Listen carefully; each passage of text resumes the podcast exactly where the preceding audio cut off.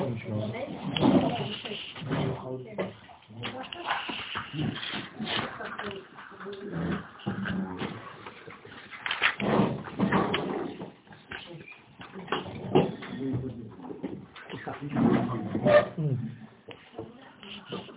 חושב בחוש חנקה.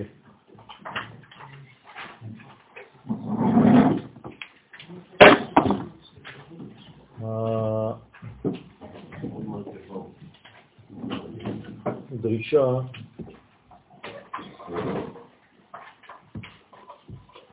הבסיסית של התורה היא לחיות בגדלות ולא בתוכנית. זאת אומרת שהתורה דורשת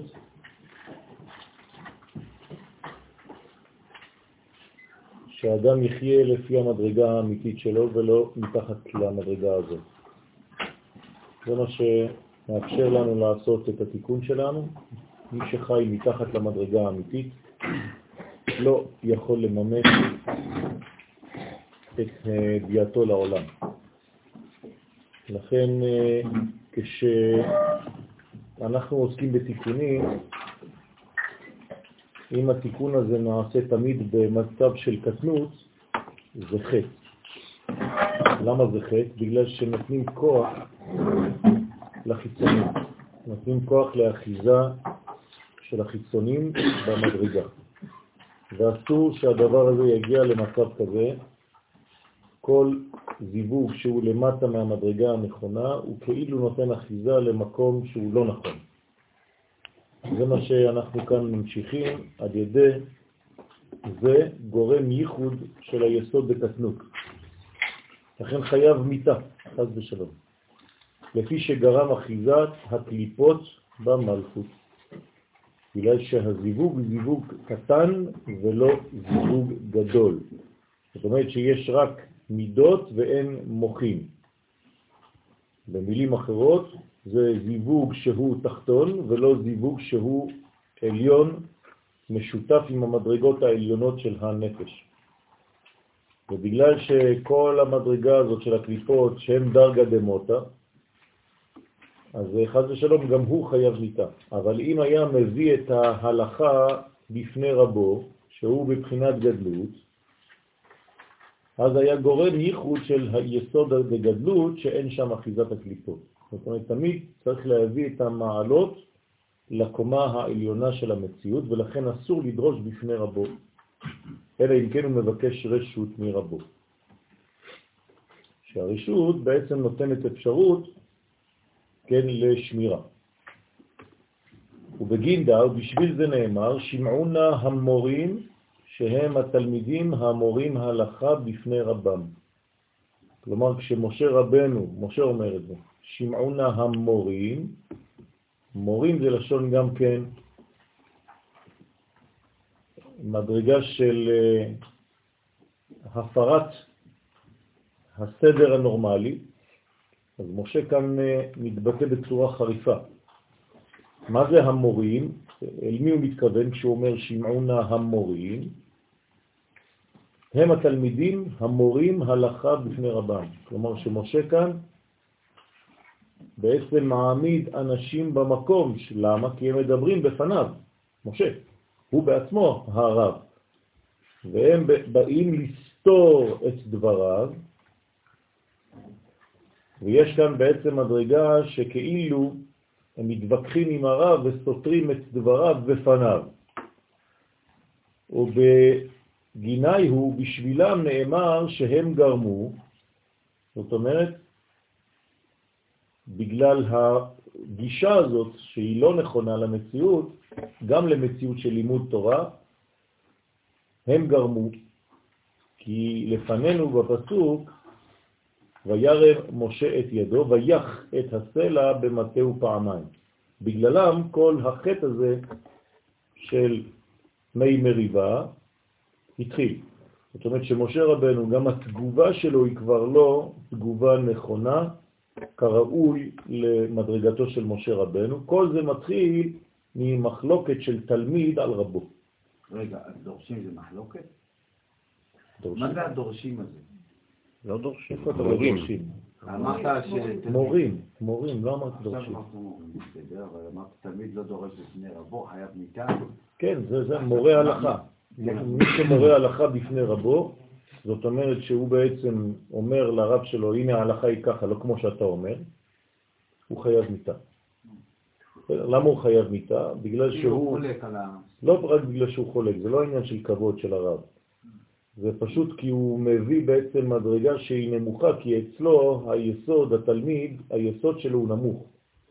ולכן הוא בעצם גורם לזיווג בזמן שאין שמירה. וכשיש זיווג שאין שמירה, אז חז ושלום מי שנכנס לתוך הזיווג הזה, זה בעצם הכוחות החיצוניים, כמו שהיה בגן עדן. אדם הראשון התייחד עם חווה לפני הזמן, כן? שלא בשמירתו של השבת, ולכן חז ושלום זה גרם אחיזה לנחש. הנחש הסתכל ונכנס למדרגה הזאת. זאת אומרת שזה חז ושלום מזמין כוחות נחשיים במציאות. לכן משה מכה את הסלע פעמיים, וזה גורם ייחוד של היסוד בקטנות. כלומר, כל המצב הזה, ההכאה הזאת פעמיים, זה סימן לחיבור של יסודות במדרגה קטנה. כלומר, במדרגה שאין לה אה, מדרגה כוללת, יש רק נקודה ספציפית. לא מתייחסים כראוי לדברים, רואים רק נקודה ולא רואים את המכלול. הרב אמור לראות את המכלול, לכן קוראים לו רב, רב זה מלשון הרבה. התלמיד רואה רק נקודה ספציפית של כל הראייה הזאת, ולכן זה בכלל לא אותו זיווג. ועל ידי זה יצאו פעם ראשונה רק טיפין טיפין של ממי התורה, ואם לא דמחבה, שאם לא שהיה מכה בסלע, אלא היה מדבר אל הסלע, על ידי זה היה נעשה הייחוד בסוד של גדלות. זאת אומרת שבמקום להכות, מדברים.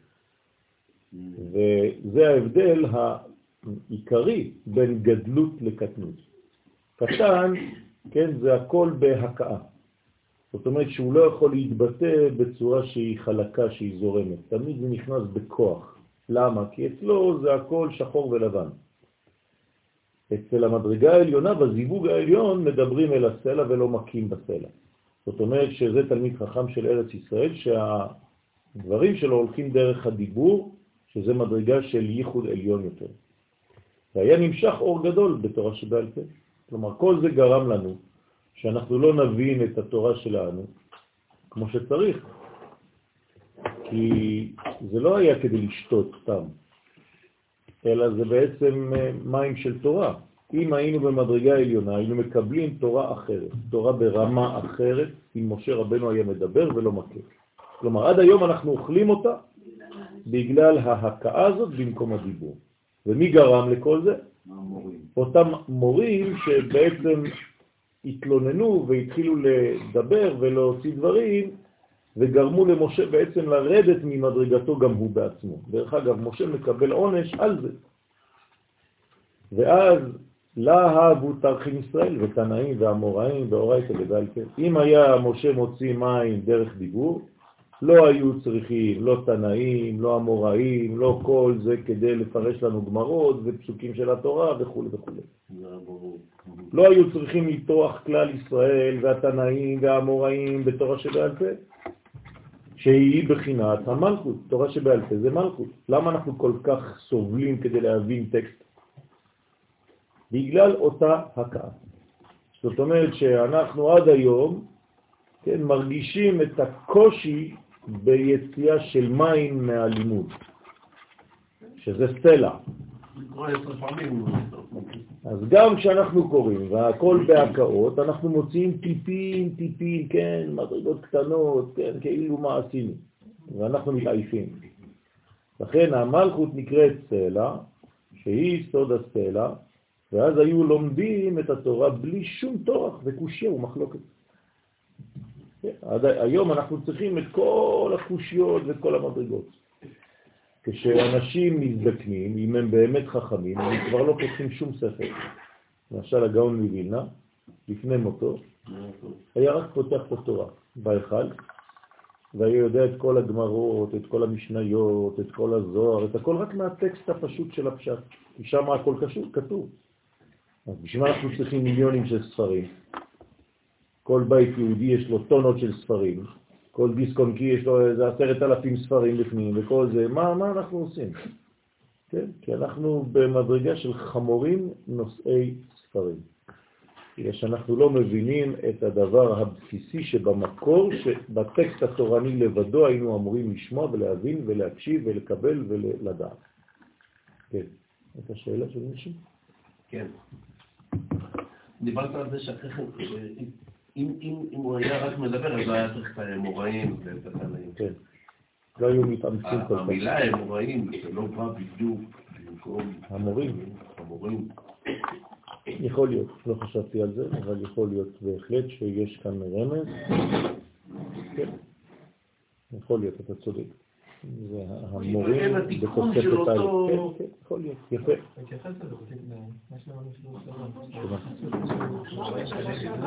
אז הנה, אתה רואה, שכחתי. בזוהר של דף חמש, ינון אומר שזה כבר נאמר שם. אז זה טוב שאתה מזכיר לנו. אז כנראה שזה נכון, זאת אומרת שבעצם המורים ובתוספת א', כשחוזרים למקור, אז בעצם אה, נעשים אמוראים. על כל פנים, הדבר הוא ברור, כן, הרעיון כאן מובן. בגלל השמות, הוא הזמן משהו אחר שם, אמרו ערים זה אמוראים, זה בעצם מוכנים בגדול. כן, אז יפה, זאת אומרת שהם מחזירים את האלף. כן. ואז היו לומדים את התורה בלי שום תורח וקושיה ומחלוקת. כן, שיהיה לעתיד לבוא. ככה זה יהיה לעתיד לבוא. שהתורה תובן, תהיה מובנת בלי מחלוקות. כל קושיה ומחלוקת היא מצד הקליפה, המתעוררות מצד הקטנות. כן, גם אם אנחנו אומרים שזה מחלוקת לשם שמיים, כן, אבל בכל זאת יש חוסר הבנה. וכשיש חוסר הבנה, אז כל אחד אומר את מה שהוא חושב וכו' וכו'. זה נקרא מוחין בקטנות. אלא איתמר בו, אלא נאמר בו, ודיברתם אל הסלע, שהוא סוד ייחוד של היסוד בגדלות הנקרא דיבור. אז לעתיד לבוא אנחנו נגיע למדרגה כזאת של דיבור, שהוא בעצם הדיבור אל הסלע, ואז זה נצב מימד. זאת אומרת, הסלע הוא כבר לא יהיה סלע המחלוקת, אלא סלע של מים אה, חיים שיוצאים מהתורה. ואז היה נמשך למלכות, הערת מוכין דגדלות, והמלכות הייתה מקבלת מיד את המוכין דגדלות שהיא צריכה לקבל כדי להתפתח. ונתן מימה, ואז היה נותן את מימי התורה בשפריו, בלא תורח, שהיה מתקיים בהוד, ולא ילמדו עוד איש את רעהו. לא צריך רבנים, לא צריך אף אחד, כי כולם ידעו אותי למקטנה ועד גדולה. כן, ברגע שאתה צריך מישהו שיפרש לך ויסביר לך ויפתח לך וכל זה, זה בגלל שאנחנו לא זכינו לקבל בפעם הראשונה את המים של התורה מהסלע, אלא בהכאה. כי כולם ידעו אותי למקטנה ועד גדולה. והווה נפיק מאיה, והיו יוצאים מימי התורה בלא קושיה ומחלוקת. הוא פסק, הוא פסק, רוצה לומר, שהיה נובע מעיין החוכמה בלי הפסק. בגין דשכינתא דאיתמר בה, לפי שנאמר בשכינה, הלא כה דברי כאש נאום השם. רוצה לומר, על ידי דברים כאש, דהיינו על ידי היסוד לגדלות הנקרא דיבור. אז הדיבור כאן מבטא זיווג עליון. איפה זה כתוב בפסוק הזה? מה? כה דברים כאש אמרת? הלא כה דברי כאש נאום השם. כן. מאיפה זה כתוב? מה? נלקח הרצון מהאנשים. מה זה נלקח הרצון? אם הם פה. הרצון אף פעם לא היה אצל האנשים. אז מה זה האש הזה? רצון זה לא שייך לאדם. רצון זה רק של הקדוש ברוך הוא. אין דבר כזה רצון של מישהו. אז איפה התשוקה של האנשים? תשוקה זה לא רצון, זה משהו אחר. השתוקקות של מה? זה לא קשור, ההשתוקקות ללמוד היא דווקא עוד יותר גדולה, כי לא יודעים כלום. אבל אם היינו יודעים, כן, אז זה היה זורם כמו נחל, בצורה טבעית. לא היה צריך את כל המנגנונים האלה. היום זה מנגנונים, כאילו אני מוריד לך, אז אתה משתוקק, ואז אתה זה, נכון. אבל, נכון, היה, דברים היו ברורים מאוד. תגידו לי, אז זה לא חיים, כאילו, זה חסר אה, טעם. נכון, אז יכול להיות שגם אה, בזה יש אה, מנגנון שהקדוש ברוך הוא גרם שיהיה העלם כדי שנשתוקק, נכון. אתה יכול לתאר לעצמך בית בלי ספרייה, בלי כל הדבר הזה? בוודאי. מאחוריך? בוודאי. וואי. אם אני בעצמי תורה, אני זה לא צריך באמת. תיקון אחד שלם. אם אני בעצמי תורה, מה אני צריך ספרים? לא לא. בוודאי. נגיד, אם תלמיד לא מתעניין, ולא כתוב לזה, כן. זה לא קצת אה, נהיה מורה? יכול להיות משני הכיוונים, נכון? יכול להיות שהמורה לא... בוודאי, זה יכול להיות משני הכיוונים, בוודאי. גם המורה צריך לשאול את עצמו שאלות, אבל פה אנחנו לא מדברים על מורה כמוני. מדברים על משה רבנו. זה משהו אחר, כן? אם זה אני, את יכולה לשאול את עצמך שאלות כאלה, בוודאי. לא, אני אומר את האמת, זה- לא משה, משה רבנו זה מדרגה עליונה, כן? אני, אתם יכולים להורות הלכה, לעשות הכל, כי זה לא, זה לא רב, זה לא אותו דבר. אז לכן, על ידי היסוד הגדלות הנקרא דיבור, צריכים לייחדה עם בעלה הנקרא הוויה. אז המלכות, שם אדני, צריך להיות מחובר לשם הוויה. הווה שריה בפומי הון לישראל, ואז הייתה השכינה שורה בפיהם של ישראל. לגלות להם סודות התורה מצד הייחוד העליון של פה אל פה. אז היינו בעצם אנחנו מדברים דברים דרך הייחוד העליון, הקדוש ברוך הוא היה מדבר דרך הפה. כשהקדוש ברוך הוא מזדווג עם האדם דרך הפה, הוא הופך להיות נביא. נכון, זה נקרא פה אל פה. מה זה פה אל פה? הפה של הקדוש ברוך הוא משתמש בפה של משה, ומשה מדבר את דברי השם. וידבר השם אל משה לאמור. משה לא ממציא שום דבר, זה נקרא זיווג עליון. אבל אנחנו, אם היינו במדרגה כזאת, היינו בסדר, אנחנו לא במדרגה כזאת. זאת הבעיה, בגלל כל המצב הזה שצריך להכות כדי להבין. וזה היה משליך גם על שאר העולם. מה? זה היה משליך גם על שאר העולם. בוודאי כל העולם היה עולה למדרגה של ישראל. וישראל היה עולה למדרגה של כהן גדול. וכהן גדול היה הופך להיות בת מהם. מה זה אמן? דאי אורייתא דבעל פה. דאי אורייתא דבעל פה, כי המלכות נקראת תורה שבעל פה. כן, מה זה שבעל פה? שומעים כאן שיש כאן בעילה, ויש כאן בעלות, ויש כאן זיווג, כן, על הפה. שזה המילה, מילה ופה זה אותו דבר, זה זיווג, נכון?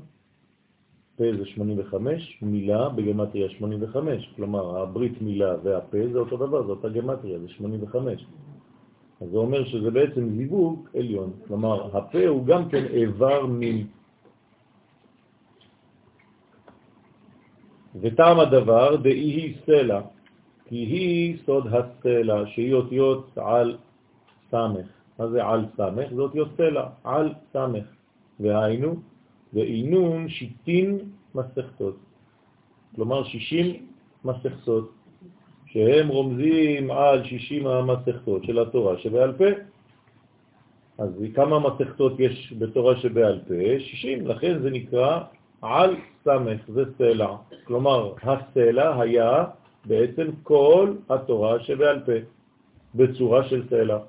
אז התורה כמובן באה ומספרת לנו סיפור, אבל מי שמביא את התוכן, צריך לפענח אותו, אז הוא יודע שבעצם כל הבקשה שם הייתה של תורה. ובמקום לדבר, כן הייתה הקאה בגלל אותה הלכה בפני רבה. והכי הוא סלע על סמך. כי לכן היה נקרא סלע לפי שהיא מאירה בתורה שבעל פה. הוא מפרש עוד את פגם ההקאה, ואומר, ושכינתה הווה נח על תינרה, שהשכינה הייתה נוחה על סלע הגשמי. מה זאת אומרת? זאת אומרת שהיה בעצם זיווג עד המדרגות הנמוכות ביותר של המציאות. היום אתם מסתכלים על עולם הדומם, אתם לא רואים שם מים, נכון? אני שואל שאלה כדי שתבינו יותר טוב. למה המים יצאו מהסלע דווקא? למה הקדוש ברוך הוא לא לקח עץ? נכון, היה יכול שמשה יכה בעץ והיו יוצאים ממנו מים או על פרה? היה תופס איזה כבש שם? והיה פסוק אחר בתורה שלא הייתם מתווכחים איתו היום, הקנה בכבש פעמיים או דבר אל הכבש ויצאו ממנו מים. דווקא כן, סלע... משה היכה בכבש ויצאו ממנו מים. הוא לא חי, הוא לא חי. יפה, אז למה דווקא משם אתה מוציא מים? כאילו הוא יבש. אבל למה? אני שואל למה, מה אכפת לי? כל התיאורים האלה אני מבין, אני יודע אותם. להראות שזה יורד הכי נמוך. יפה. זאת אומרת שגם בעולם הנמוך ביותר נמצא הסוד הגדול ביותר, לכן זה בעצם זיווג שכולל את כל המציאות. במילים אחרות, אם היינו עם עיניים פקוחות, היינו רואים שגם העולם הדומם מלא באור השם, מלא בהוויה. היום אתה חושב שההוויה היא רק בבית כנסת, ועוד כשאתה פותח ספר. זה בלבול אחד גדול. זה, זה, זה ככה זה החיים. עובדה שכל פעם אתם מתלוננים על דברים, זאת אומרת שאתם לא ראיתם באותה תלונה את הקדוש ברוך הוא במצב הזה. אז לפי מה שאתה מגדיר, החיים שלנו כרגע לא חיים. אז זה לא חיים במדרגה העליונה האמיתית שלנו. שמה זה נכון, חיים. נכון, בוודאי. לא, אבל אם אתה לומד את הטקסט הזה, אז אתה מתחיל לכתוב. זה, זה לימוד, בגלל זה אנחנו מתחנכים לאט לאט כדי לעלות חזרה לשם. למה אנחנו לומדים את הלימוד הזה? לא לקבל אינפורמציה, כדי לשאוף לחזור למציאות האמיתית שלנו, לחיות לפי הגובה, כמו שהתחלתי בשיעור ואמרתי, כל מי שחי פחות מהגובה האמיתי שלו. זה לא זיווג אמיתי, זה לא חיבורים אמיתיים, זה לא חיים אמיתיים. לכן התשובה שאנחנו צריכים לעשות, התשובה העיקרית זה על הקטנות. להפסיק להיות קטנים. כן. מה- מה- מה עושים בעצם עם הענווה? ענווה זה לדעת שזה בא מהשם יתברך, שזה לא בא ממני, אבל זה לא סותר שאני אבל הענווה. בעצם גורמת לאדם להקטין את עצמו, זאת אומרת שהוא לא. לא. יהיה, שהוא לא יהיה במדרגתו. אם לא. בן אדם צריך להעריך את עצמו, שכאילו יש לו מדרגה, באיזשהו מקום הוא בבעיה עם הענווה. לא. אז זו- זה בדיוק בגלל שאנחנו לא מבינים את המושג של הענווה בצורה נכונה. ענווה זה לא להקטין את עצמו ממצבו האמיתי, להפך. איזה הוא חכם? המכיר את מקומו. להפך, הבעיה בזה שיש גאווה זה שאני לא יודע שמה שיש לי בא ממנו יתברך, ואני חושב שאני עשיתי את הכל. זה לא. אני יכול לדעת את המדרגה האמיתית שלי, ועובדה שבמקום שאין אנשים, אני דורש.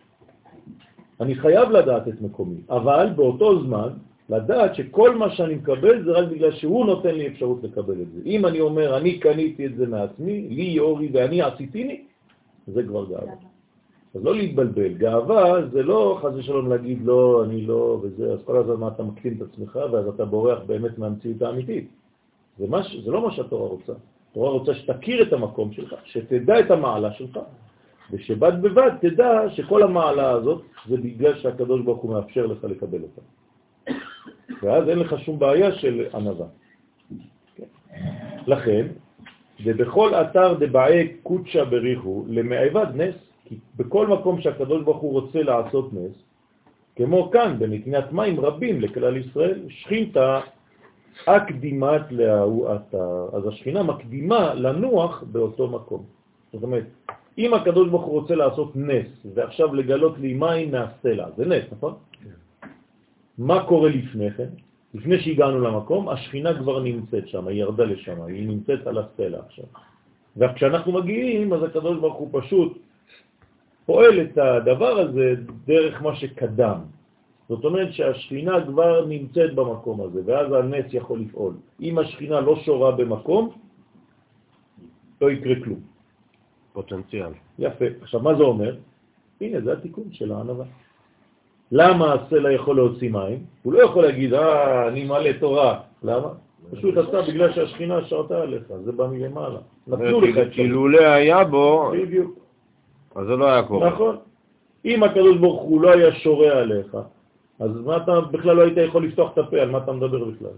אז פה באמת זאת ענווה אמיתית, שתדע את הדבר הזה. ולא להגיד, אני לבדי. זה ממני. השתייה? מה? אותו הסלע שמדובר על בין השתייה. לא, לא, לא, לא, לא, לא, לא קשור בכלל. לא, אני מדבר על הסלע ממש אה, גם אני מדבר על הסלע ממש. פיזית, באותו כן, מקום כן, שהוא כן. היכה. איפה זה היה? זה היה בירושלים? לא, נו, אז לא, איך אתה. רוצה להגיד שזה... אה, לא, אני אומר, לא. בפוטנציאל לא, שזה לא, אמר. לא, לא, לא. לא, לא, לא. אולי מכה. לא, לא, לא. אנחנו לא במקום. אם לא, אז היינו נשארים במדבר, במדבר. שמה, באותו מקום. לכן, השאלה יכול להיות מרוצה מאוד שהשנאה. יפה, אבל זה עדיין לא אומר שהוא גאוותן. לכן זה דק מאוד, אבל צריך להבין שכל פעם שיש גילוי, זה לא בגלל שאתה הצלחת לגלות משהו, אלא בגלל שאפשרו לך מהשמיים, כן, לתת לך אפשרות לגלות היום. ואתה צריך להבין שזה לצורך השעה ולצורך האומה ולצורך הדברים הגדולים. ולא לחזור הביתה ולהיות מנופח כמו בלון, ולהגיד שאיזה שיעור נתתי, כן? הסלע הזה הוא לפני המתן תורה של האבן שחקוק בה, התורה? זה, זה אותו דבר, זה דבר שמתהווה. שיגיע בסוף גם כן לגילוי באבן השתייה. זאת אומרת שזה דבר שהולך ומתפתח. הדבר הזה היה במצרים. בסדר? הדבר הזה יצא ממצרים. זה מין פוטנציאל שהיה כלוא שם. ואלה שמות בני ישראל, הבאים מצרימה. אז השמות היו שם, צריך להוציא אותם מהכלא שלהם. אז לאט לאט, איך אתה מוציא שם מהכלא? לאט לאט אתה מבין מה הוא אומר. כלומר, אתה יודע להגדיר את הדבר. אז השם לאט לאט יוצא מהכלא. אז אתה מקדש אותו. זה נקרא קידוש השם. לא השם, השם. ה' ש"מ. צריך לקדש את השם. אותו אתה לא יכול לקדש. חס ושלום. או לחלל. אין דבר כזה קידוש השם. מי שכותב חילול השם או קידוש השם ככה, מראה כמה הוא לא הבין כלום. רק את זה אפשר לחלל או לקדש. בסדר? כי זה, זה הוא, וזה שמו. בשמו יש לנו גישה, אבל בהוא, אז אף פעם אל תכתבו קידוש השם, אם תכתבו ספר, לא חשוב איפה, ותראו שכתוב קידוש השם ככה, תשאירו אותו שם. כדי שבכוחה יעשה הנס לישראל. אז לכן השכינה היא הנס. וכשהיא מגיעה לאיזשהו מקום, הקדוש ברוך הוא שולח אותה לפני שזה מתפתח, אז משם יכול להיות נס. וכיוון דשכינתא הווה תמן, וכיוון שהשכינה הייתה שם, תמן, להווה למחה בסלע. לא היה לא למשה להכות בסלע, כי אם אתה מכה בסלע זה כאילו עכשיו יש לך חוסר אמונה בזה שהשכינה נמצאת במקום. אם השכינה נמצאת במקום, היא לא צריכה שירביצו לה. השכינה זה כמו אישה, נכון?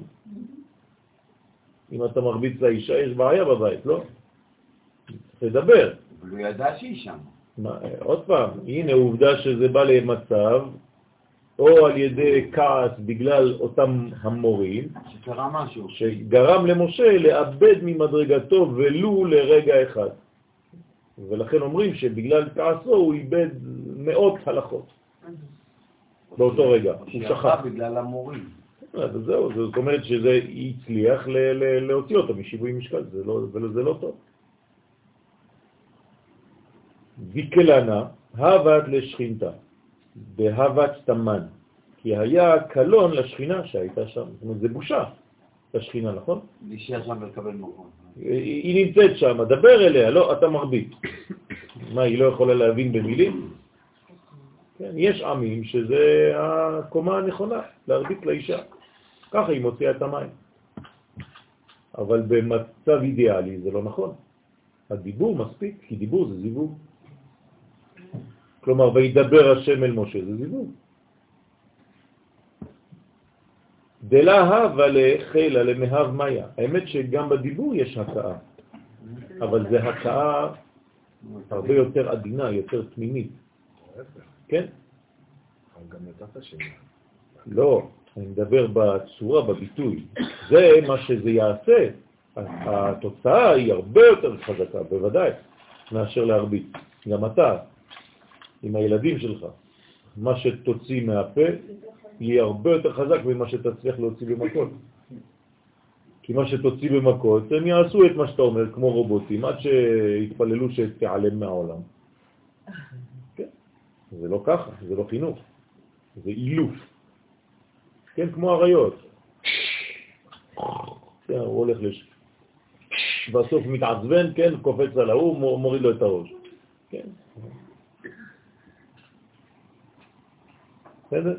אז שהיה נראה כאילו לא היה לה כוח לתת מים בלי הקה, זה בושה. בושה לסלע, בושה לשכינה. ודאי הוא, וזהו מה שאמרה השכינה, על אשר לא קידשתם אותי.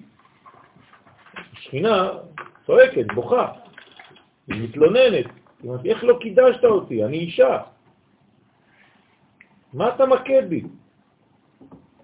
ועוד כתוב, יען לא האמנתם בי. הקדוש ברוך הוא אומר, זה חוסר אמונה, אני אומר לכם את זה עכשיו, לא האמנתם בי. בגלל שלא האמנתם בי להקדישני, ועל ידי זה נגזר עליו שלא ייכנס לארץ ישראל.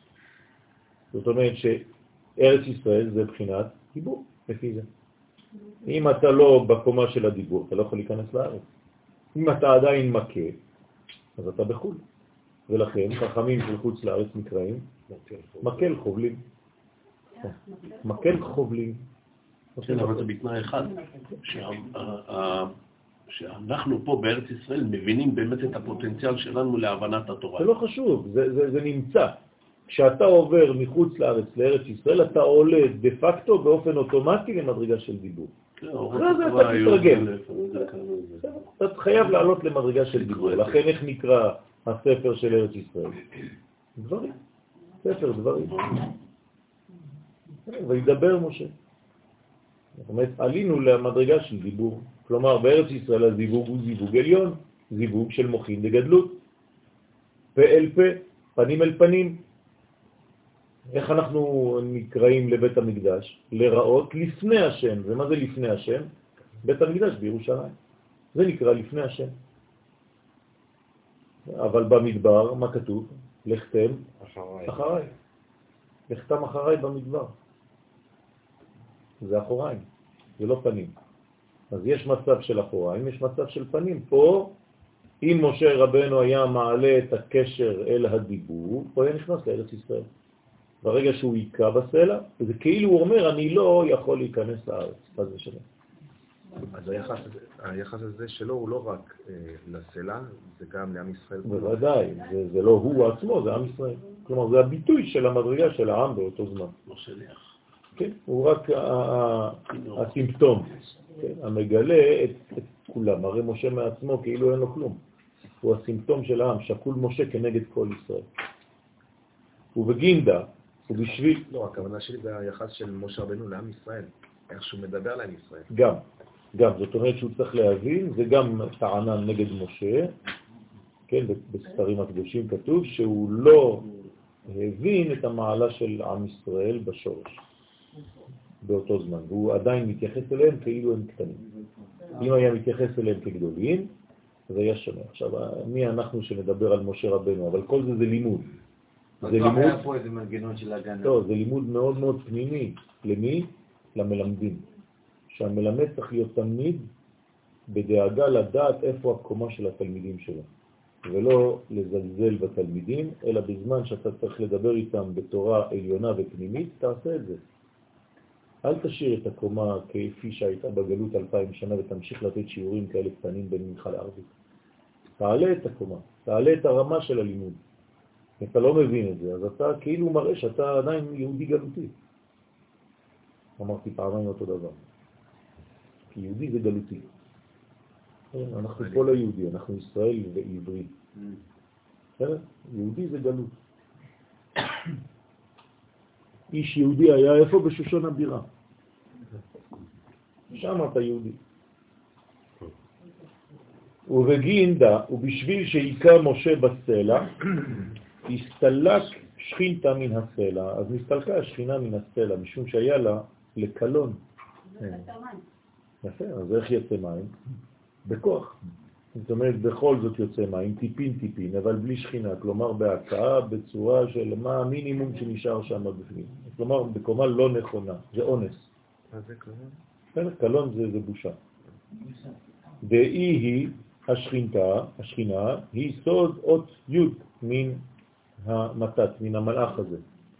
בסדר? המלאך שנקרא למעלה מהכיסא, מטה טרון, כן? טרון זה כיסא, מטה פיזיקה זה למעלה מהפיזיקה, אז מטה, המדרגה של הכיסא נקרא טרון, אז המלאך הזה נקרא בצורה כזאת, אבל היוד, כשיש שם היוד במי, פירוש המלכות דאצילות שהיא כלולה מעשר ספירות, היא החיות ונשמת מלאך מתת איזה שפה זה כיסא?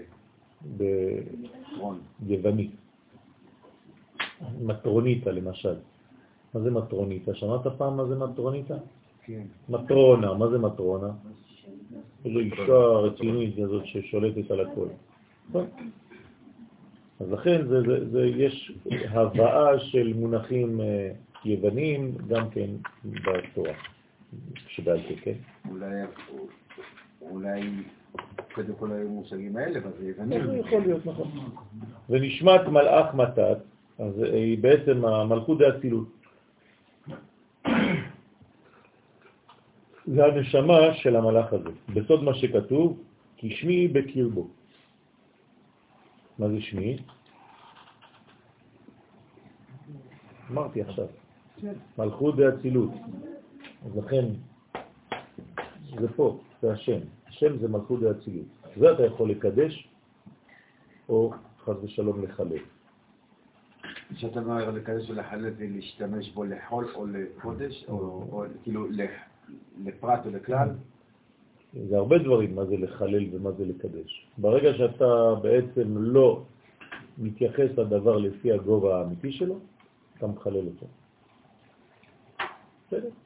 אני עכשיו נכנס למטוס בואינג, ואני בעצם רק מסתובב איתו בשדה תעופה ככה, איתו את האדמה. במקום לטוס. זאת אומרת, לקחתי דבר עצום ואני משתמש בו בקומה כלום. צריך להגיע ל... אתה, אתה, לא, אתה לא בעצם מיישם את מה שבאת לעשות. אתה בא בעולם הזה עם מדרגה פוטנציאלית ואתה בכלל לא חי לפי הקומה הזאת, 70 שנה, 80 צריך שנה. ללמוד לשלוט, אה, לדעת את האותיות. אתה צריך לגלות את, הפנימיות, את התוכן של כל מדרגה ומדרגה. שכל אות ואות שבסופו של דבר יוצא לי ממנה שם. נכון. אתה צריך לגאול אותה. זה נקרא גאולת הדיבור. גאולת האותיות, גאולת המצב, גאולת כל דבר, בכל תחום. כשאני לא יודע את מה שקורה שם בפנים, אני בגלות. אתה פותח את המכסה מנוע של הרכב שלך, אתה לא מבין כלום, זה גלות. מי שיודע מה הולך שם בפנים, זה כאילו מדבר עם המנוע. הוא שומע אותו, מקשיב לו, הכל, זה יש פה דיאלוג. אז הוא יודע להוציא את המים מהברזלים האלה. זה נקרא, כן. אבל אה, איך אתה יודע שהוא לא מבין כלום? אתה שומע אותו פאף, פאף, פאף, פאף, מה, ד, ד, ד. דבר אומר לו, מה אתה? הוא אומר, לא, לו את הפסטור, אז הוא מקמיץ מכות. אין דבר כזה. אני לא יודע, צוריאל, אולי אני טועה, אבל אדם שהוא ממש ממש במקצוע, זה הכל עדין, כמעט יכול לעבוד עם כפפות. כן, והכל הולך ככה פיקס, הכל נקי. זה, זה פשוט אה, רמה. פעם הייתי בחוץ לארץ, רצו לעשות לי רושם בציורים שלי, אמרו, אני אביא אותך, נביא אותך לדפוס. חבל על הזמן, אחד הדברים הכי טובים בעולם.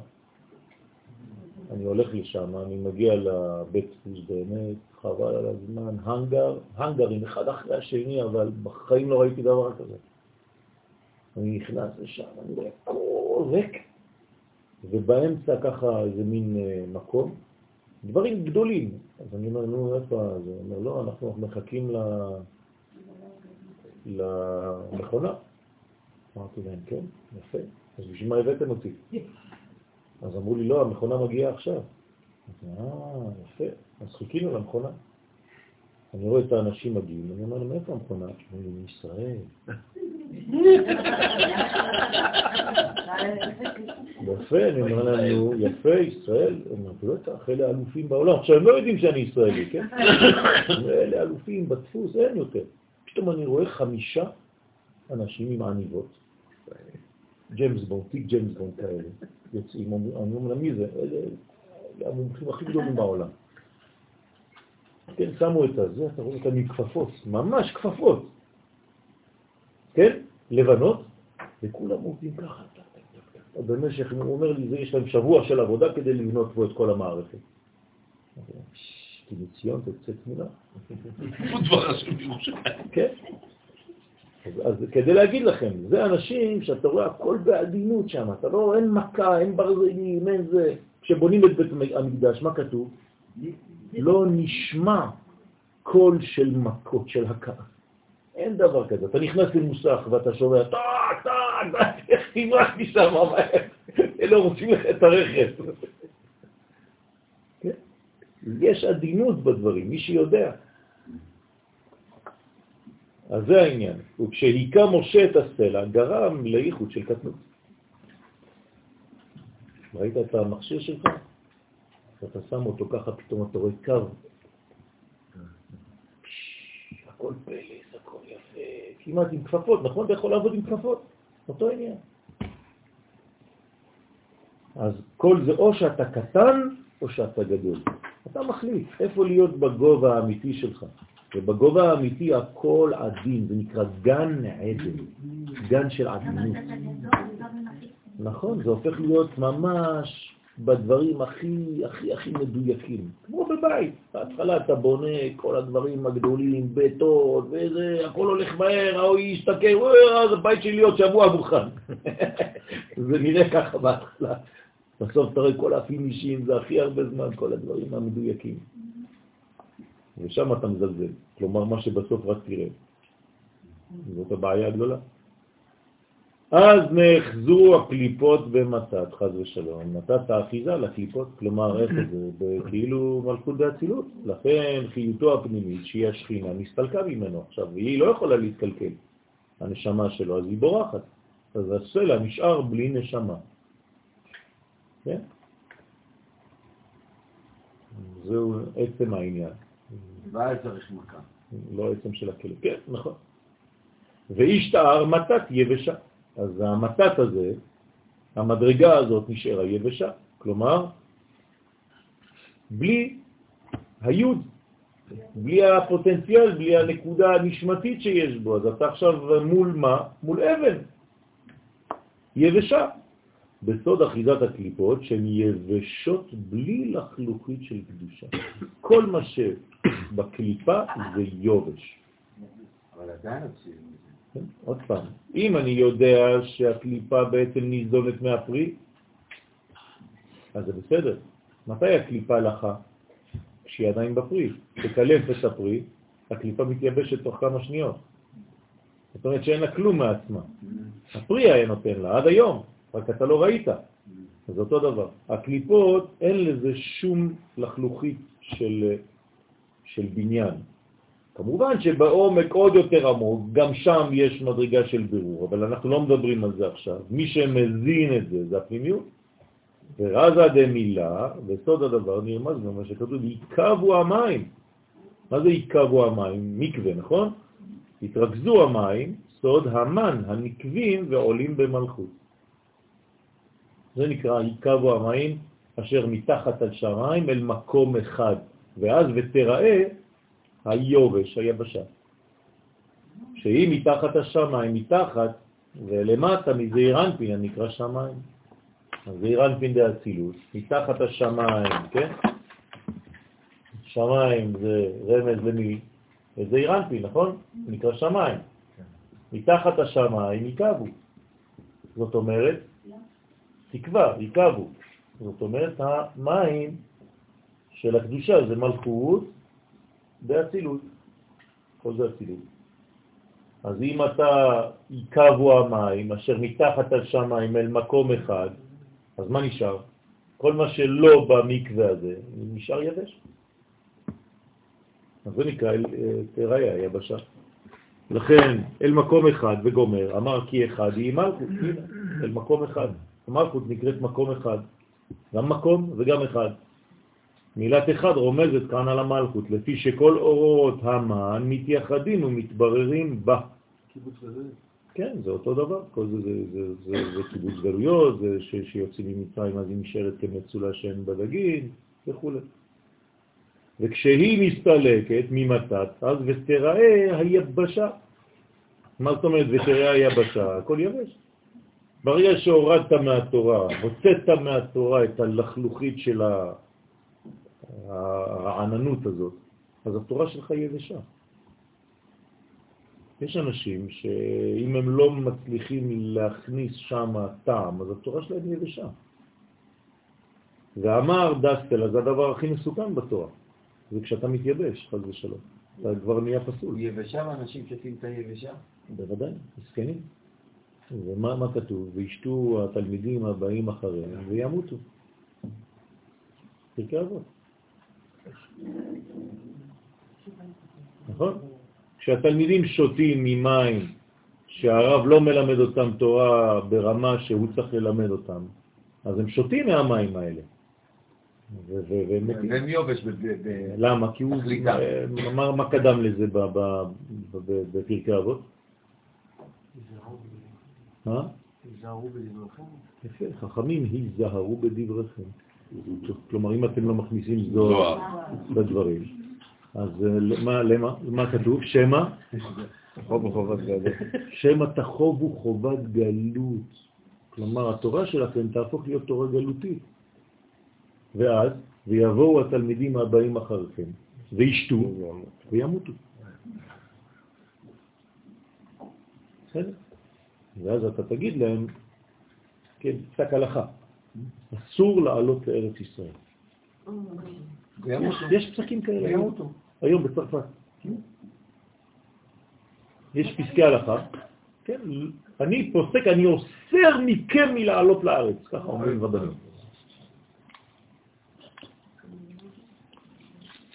כלומר, אנטי תורה. התורה אומרת לך לעלות, והוא פוסק הלכה שלא יעלו.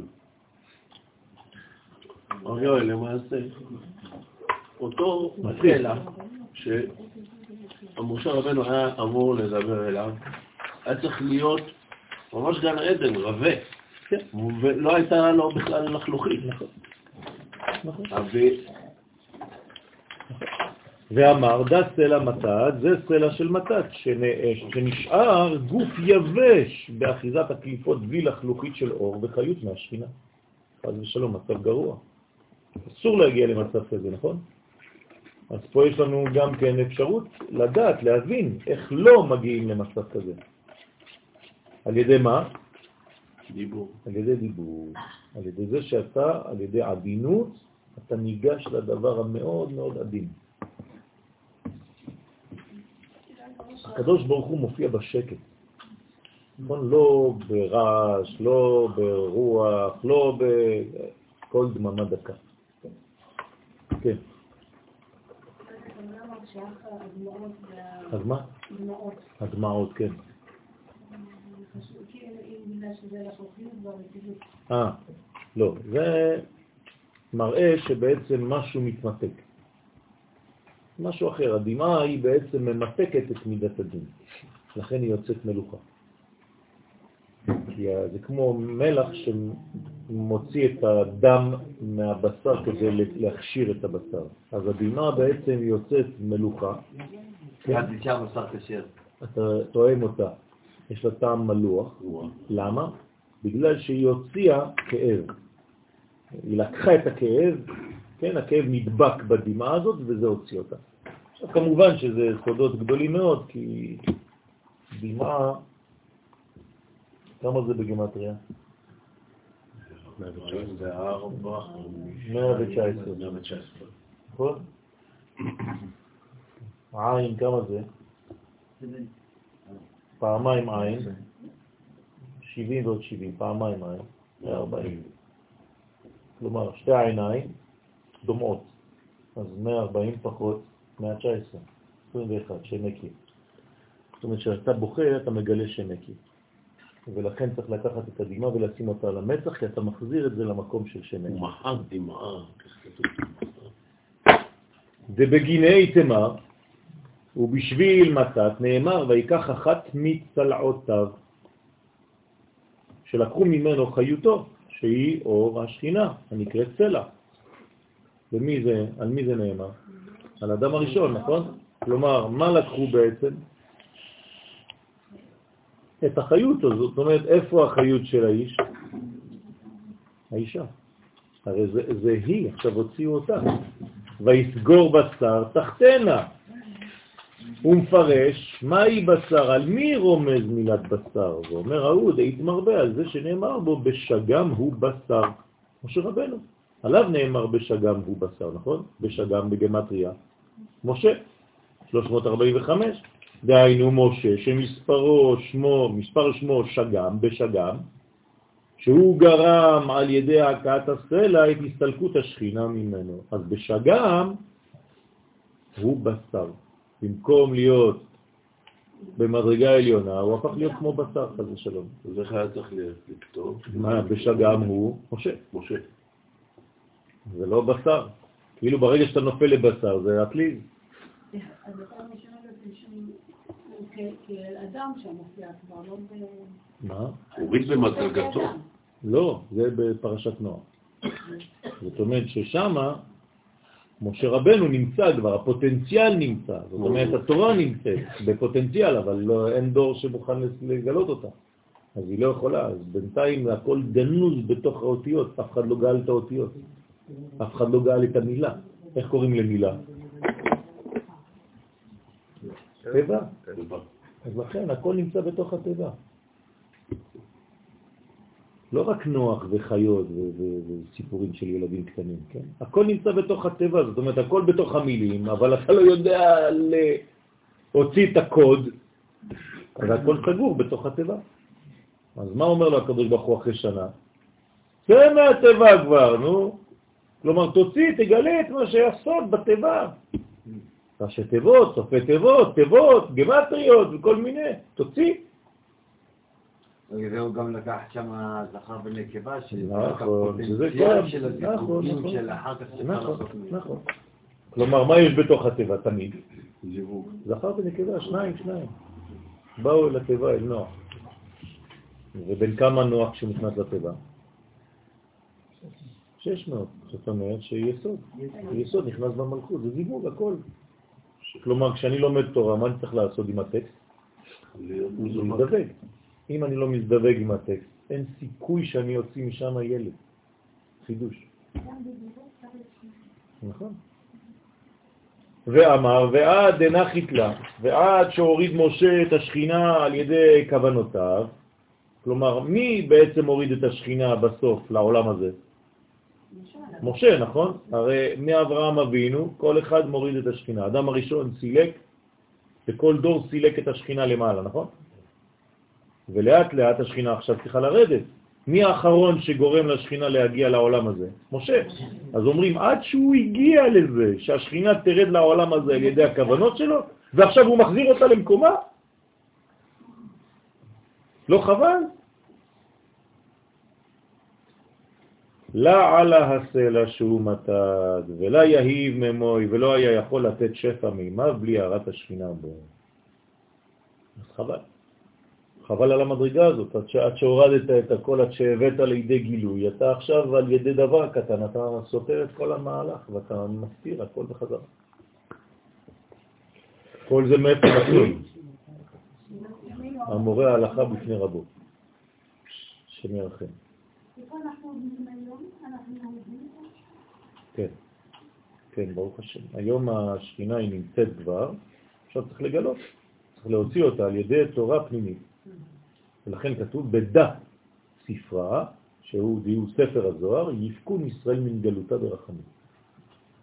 הזוהר מאפשר לנו עכשיו להוציא את המים מהסלע.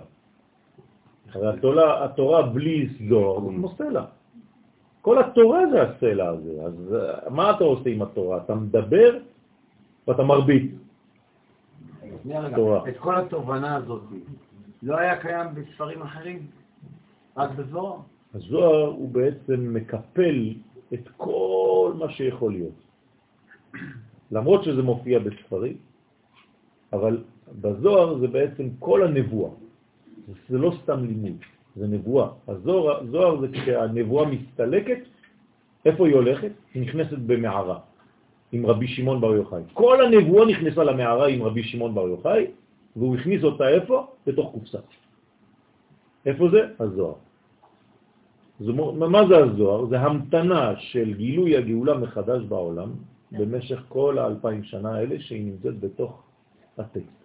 כשנפתח את הזוהר מחדש, אנחנו משחררים את הג'ני שנכנס בפנים.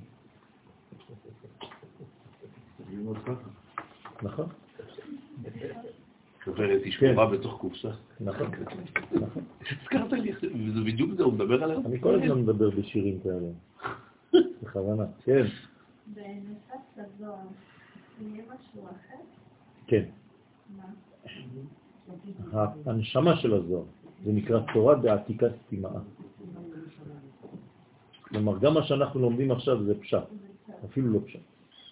אבל עוד מעט אנחנו נצליח לגלות בעזרת השם את, הנשמה, את הנשמה, זה נקרא תורה בעתיקה סתימה, תורה שתצא מהשקט, אפילו לא באותיות.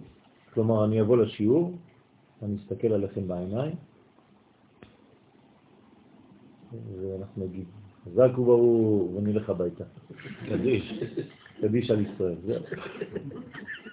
בלי לומר מילה. זה שלך, זה היה בשבילך. תודה. תראו אותנו באיזה מוסד עוד מעט. מדיטציה. לא, זה לא כמו מדיטציה, זה התורה האמיתית, תורה בעתיקה סתימה, הכל חתום וסתום, הכל עובר דרך השקט, דרך הלובן שבין האותיות. לכן התלמידים הגדולים, הם יודעים להקשיב לשקט של הרב יותר מאשר לדיבור. שקט שבין. כן. כלומר, במקום לשאול מה הוא אמר, מה הוא שתק? מה הוא אמר בשקט שלו, בשתיקה. ובתר דהסתלק היי מבוע מתמן, ואחר שנסתלק אותו המבוע משם. זאת אומרת, עכשיו שאין לנו את המבוע הזה, כן, את הנביעה הזאת, כן, אין מבוע. אין היוד. כלומר אין יוד, רוצה לומר, אחר שנסתלקה חיות מתת שהיא השכינה ממנו, גם שמשה חזר והוריד אותה, לא היה אלא לפי שעה לעשות את הנס של יציאת מים רבים לישראל. כדי לא לבייש גם את משה ואת ישראל, אבל זה לא, זה כבר לא... זהו. רגע, אז נתנה קצת, מה? מבוע זה לשון אה, נביעה. כלומר, השורש, המקור. שממנו המים יוצאים. אפשר לומר שזה זה אי לחלוכית. נכון. אז, אז, אז גם יצא, יצא מים, יצאו מים, כן, יצאו מים, אבל זה לא אי של החלוכים. מה שהיה אמור לצאת. ללא לחלוכית. כלומר, זה כל הזמן רדוב, זה כל הזמן מלא. חושב שזה אי של החלוכים. לא, לא. האי בדרך כלל הוא יבשה. האי אבל. כשגרם ההסתלקות השכינה, שליטת מרה באתרה, שלטה המרה שהיא הנוקבה דקליפה במקום השכינה. כן? כלומר, במקום שתהיה שכינה, באה אישה אחרת שנקראת מרה, או בצרפתית מרת. כן, זאת אומרת אישה רעה, אישה קשה. במקום שיהיה מלכות בקדושה, יש מלכות בסטרא אחרא שתופסת את, אמרת- מקומה. זה אמרת נאמר אישה כתירש גבירתה. אמרתי כן, פעם שאין ואקום. שפחה כתירש גבירתה. כן. אמרת פעם שאין ואקום. כאילו אם לא זה, אז נכון, נכון. נכון. בסוד מה שכתוב, הנה, ושפחה כתירש גבירתה במשלי. מה זה משלי?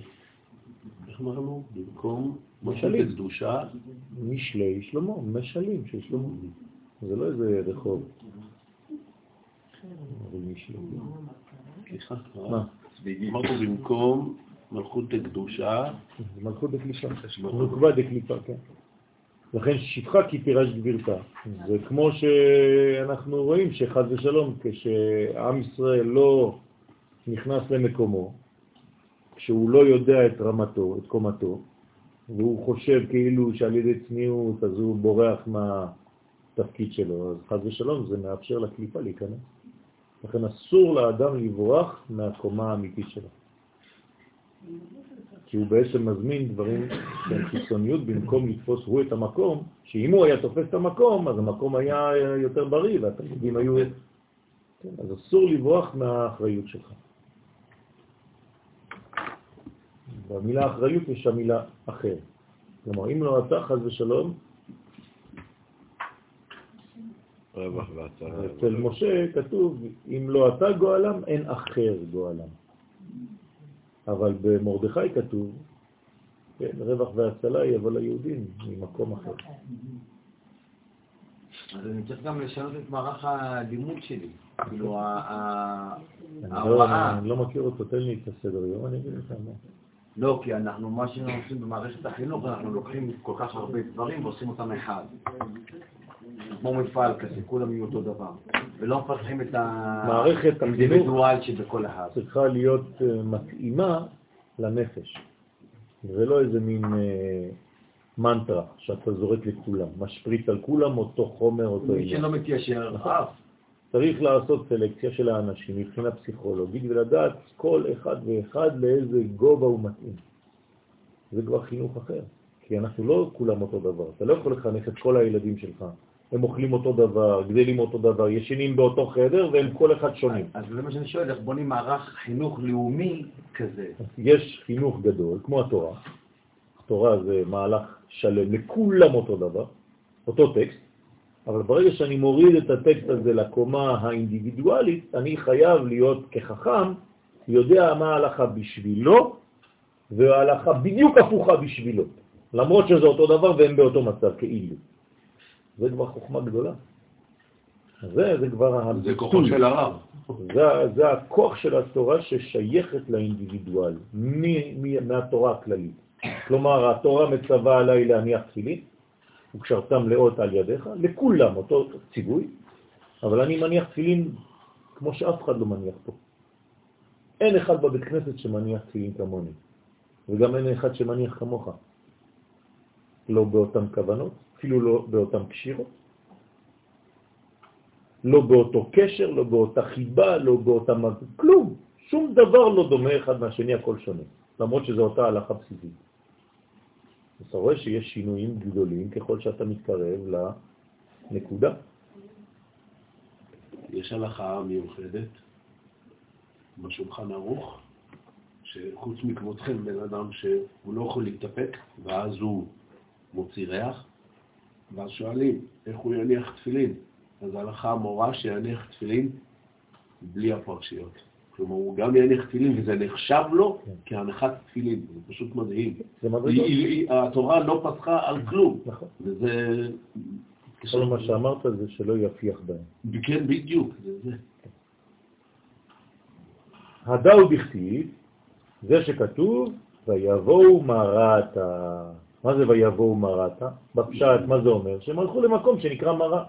אבל פה לפי הזוהר הוא מסביר לך, לא, בגלל שהם עזבו את המדרגה של המלכות הקדושה, לאן הם באו? מי הזמינו?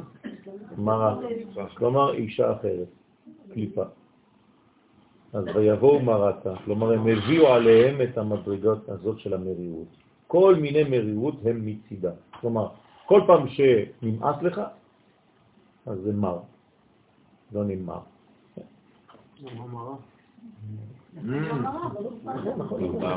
בערבית זה אישה. ב- ב- בערבית זה אישה. מרתו. מרתו זה אשתו. זאת אומרת מרתו. זאת אומרת שאצל בני ישמעאל זה בדיוק העניין. כלומר הם נשואים למלכות. בקליפה. לא תכניס את המר. נכון. וכשהם מתחתנים הם נשארים שניים. ז'וז'. ז'וז' זה חתונה בערבית, וזה גם שניים. במקום להיות מדרגה של ג', נכון. הכל הפוך. אה, אהבתי. שז'וז'ה. כן. התחתן איתה בצרפתית. ורזה במילה, כן? בצרפתית, דרך אגב, אומרים זה מריה, אותו דבר. אה, זה מריה. כן, זאת אומרת, מריה, זה זה הכל... אה, מר. כן, אז הוא ערב לפני החתונה חייב לחיות קצת לפני שהוא הולך למות. גם את כל הנצרות הביאה מריה. נכון. שמת. טוב. ורזה דמילה, וסוד הדבר נרמז במה שכתב. וימררו את חייהם בעבודה קשה וגומר. מה זה וימררו את חייהם? איך עשו המצרים כדי למרר את החיים של ישראל שם? כלומר, חיברו אותם לאישה דקליפה, פשוט מאוד. כלומר, במקום שתהיה שכינה שמה, וימררו, כן? עשו להם חתונה, חיתנו אותם, איזו מריה, כן? עם הקליפה. הוא מפרש עבודה קשה, דה קושיה, זה קושיה, עבודה קשה. כתוב, וימררו את חייהם בעבודה קשה, מה זה עבודה קשה? קושיה, אומר האריזל, בתרגום. תרגום אונקלס אומר קושיה. מה זאת אומרת קושיה?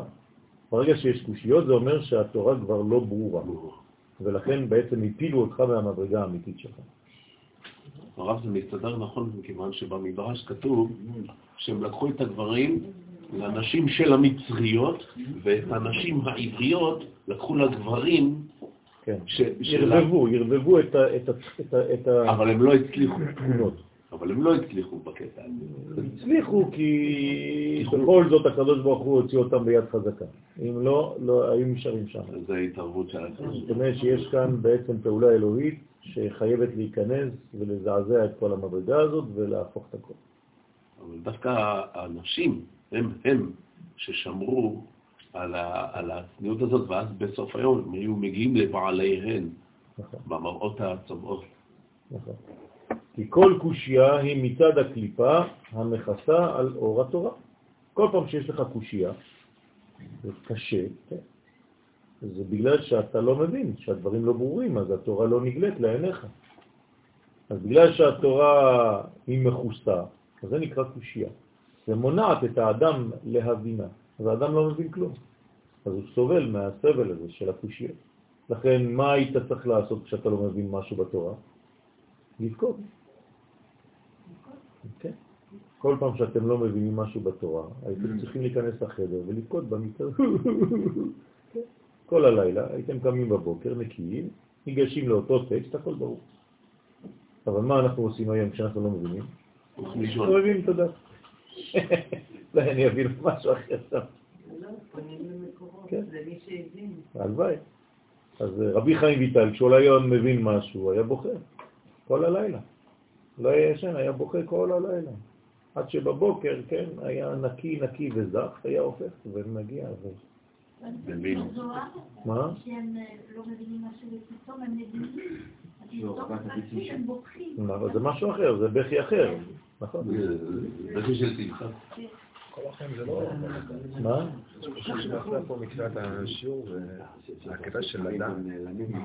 בגלל שאתה מתרגם דעת מבחינה גויית של אינפורמציה. אבל באמת כל העניין זה לדעת, אתה לדעת במובן האמיתי, כלומר, זיווג. להזדווג, להיות עם הדבר הזה, לחיות אותו. זה לא דעת של ראש, זה לא שכל, זה נחש. השכל, הדעת שאתה מדבר עליו עכשיו, אתה צודק, זה נחש, אבל זה לא, אנחנו לא מדברים על זה. אנחנו מדברים על דעה, דעה זה הזדהות עם הדבר שאתה לומד ואתה הופך להיות הדבר בעצמו. זה משהו אחר לגמרי, חלוטין, שונה. ואת זה אנחנו חייבים. הרי קיבלנו ציווי אחד ביציאת מצרים, מה? דע את אלוהי עבדי, אביך ועובדינו. להפך, אנחנו צריכים לדעת, אבל כמובן לא במונח של אינפורמציה, אלא במונח של להיות בזיווג עם הדבר הזה, באינטימיות. אז באמת, ככה, בצורה כזאת, אז אני צריך להיות הלימוד שאני לומד. אני הופך להיות ללימוד שאני לומד בעצמי. זה שהאדם האדם הראשון ברח מזה. אפשר לדעת שהאדם הראשון ברח מזה. נכון, כי הוא בעצם אה, טעם מעץ הדעת טוב ורע. זאת אומרת, עץ הדעת שהוא נמוך, שהוא מבחינה שכלית אנושית, ולא מעץ החיים. פה אנחנו מדברים עץ החיים. גם פה יש טוב ורע. מה? גם פה טוב, לא, אתה חוזר, לא אתה. חוזר למדרגה שאתה הכל ברור, אין כבר מחלוקת. זה נקרא עץ החיים, זה בכלל לא במונחים של טוב ושל רע. זה חיים. זה שאנחנו נגיד שמשה עשה טעות, ושהטעות הזאת... עוד פעם, זה הלימוד שלנו, למה לא צריך ליפול לעץ הדעת. כלומר, כשאתה יוצא מעץ הדעת ואתה חוזר לעץ החיים, תשים לב שבעץ החיים אין עץ החיים טוב. עץ החיים, זה חיים, זה מונחים אחרים, אתה מדבר מילה אחרת, זה חיים, זה לא טוב ורע. ברגע שאתה אומר טוב ורע, אתה עדיין בקומה כזאת. אבל ברגע שאתה עולה למדרגה של חיים, אין דבר כזה טוב ורע, זה חיים. אז זה צריך לחזור. איך זה שאדם לא רצה זה של חיים? בגלל שהוא... כי הרופאה שמה משעמם, אומרים חכמי הקבלה שכדי לתת לנו עבודה. לא, אבל זה לא יכול רק את זה. בסדר, אז זה אומר שבעצם... זה כל הזמן. זה כאילו מרגיש כאילו שהשכינה לא נמצאת, אז כאילו יש מקום בשבילנו. כאילו מה, כאינדיבידואל? לא יודע. כן, אתה צודק, אבל זה לא, זה לא... שוב פעם, אם אתה נמצא במדרגה, אנחנו סולקנו, נכון? מגן עדן. כל עוד ואתה לא רוצה לחזור לגן עדן, לא הבנת כלום. אתה צריך, אבל זיכרון שלנו זה לחזור לגן עדן. זה מה שדורשים מאיתנו. תעשה הכל כדי לחזור. ומה לומדים בגן עדן? איך חיים בגן עדן? חיים. עץ החיים. אז כל עוד ואתה לא תואם מעץ החיים בלימוד שלך, אתה תישאר כל החיים שלך בטוב ורע. זאת אומרת, אתה לא עושה את התיקון, אתה הפכת את התורה לאיזה מין ידע. אז זה לא זה, זה לא מה שמרצ'ים ממני. לפי מה שאני רואה מה- ממה שקורה היום בעולם, אז אה, מי שחוזר לחיות בארץ ישראל זה החיים. לא צריך ללמוד תורה וכל הדברים האלה שהיה בגלות, אתה צודק. שמשגעים אותנו לגמרי. אתה צודק, מבחינה, אתה. צודק, מבחינה פנימית. הוא מביא אותך. נכון, נכון. למה הוא הביא את אלה דווקא? מבחינה פנימית, זה מה שאמורים לעשות. זאת אומרת שאם היינו חיים את קומתה של ארץ ישראל לפי הקומה האמיתית שלה, לא היינו צריכים את כל זה. נכון. כי ארץ ישראל והתורה זה דבר אחד. כלומר, היינו צריכים פה, מה לעשות? איך? מה היינו צריכים? מה היה הלימוד האמיתי שלנו פה? מה הלימוד שלנו צריך להיות פה?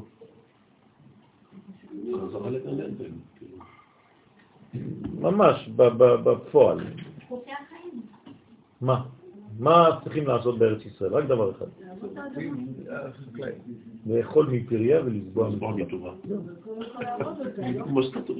מה שכתוב. אה, כלומר, אם היית אוכל פירות והיית מבין, כלומר מתקשר לחיות הפנימית של הפרי, כל התורה טוב. היה לך. כל התורה היית אוכל אותה.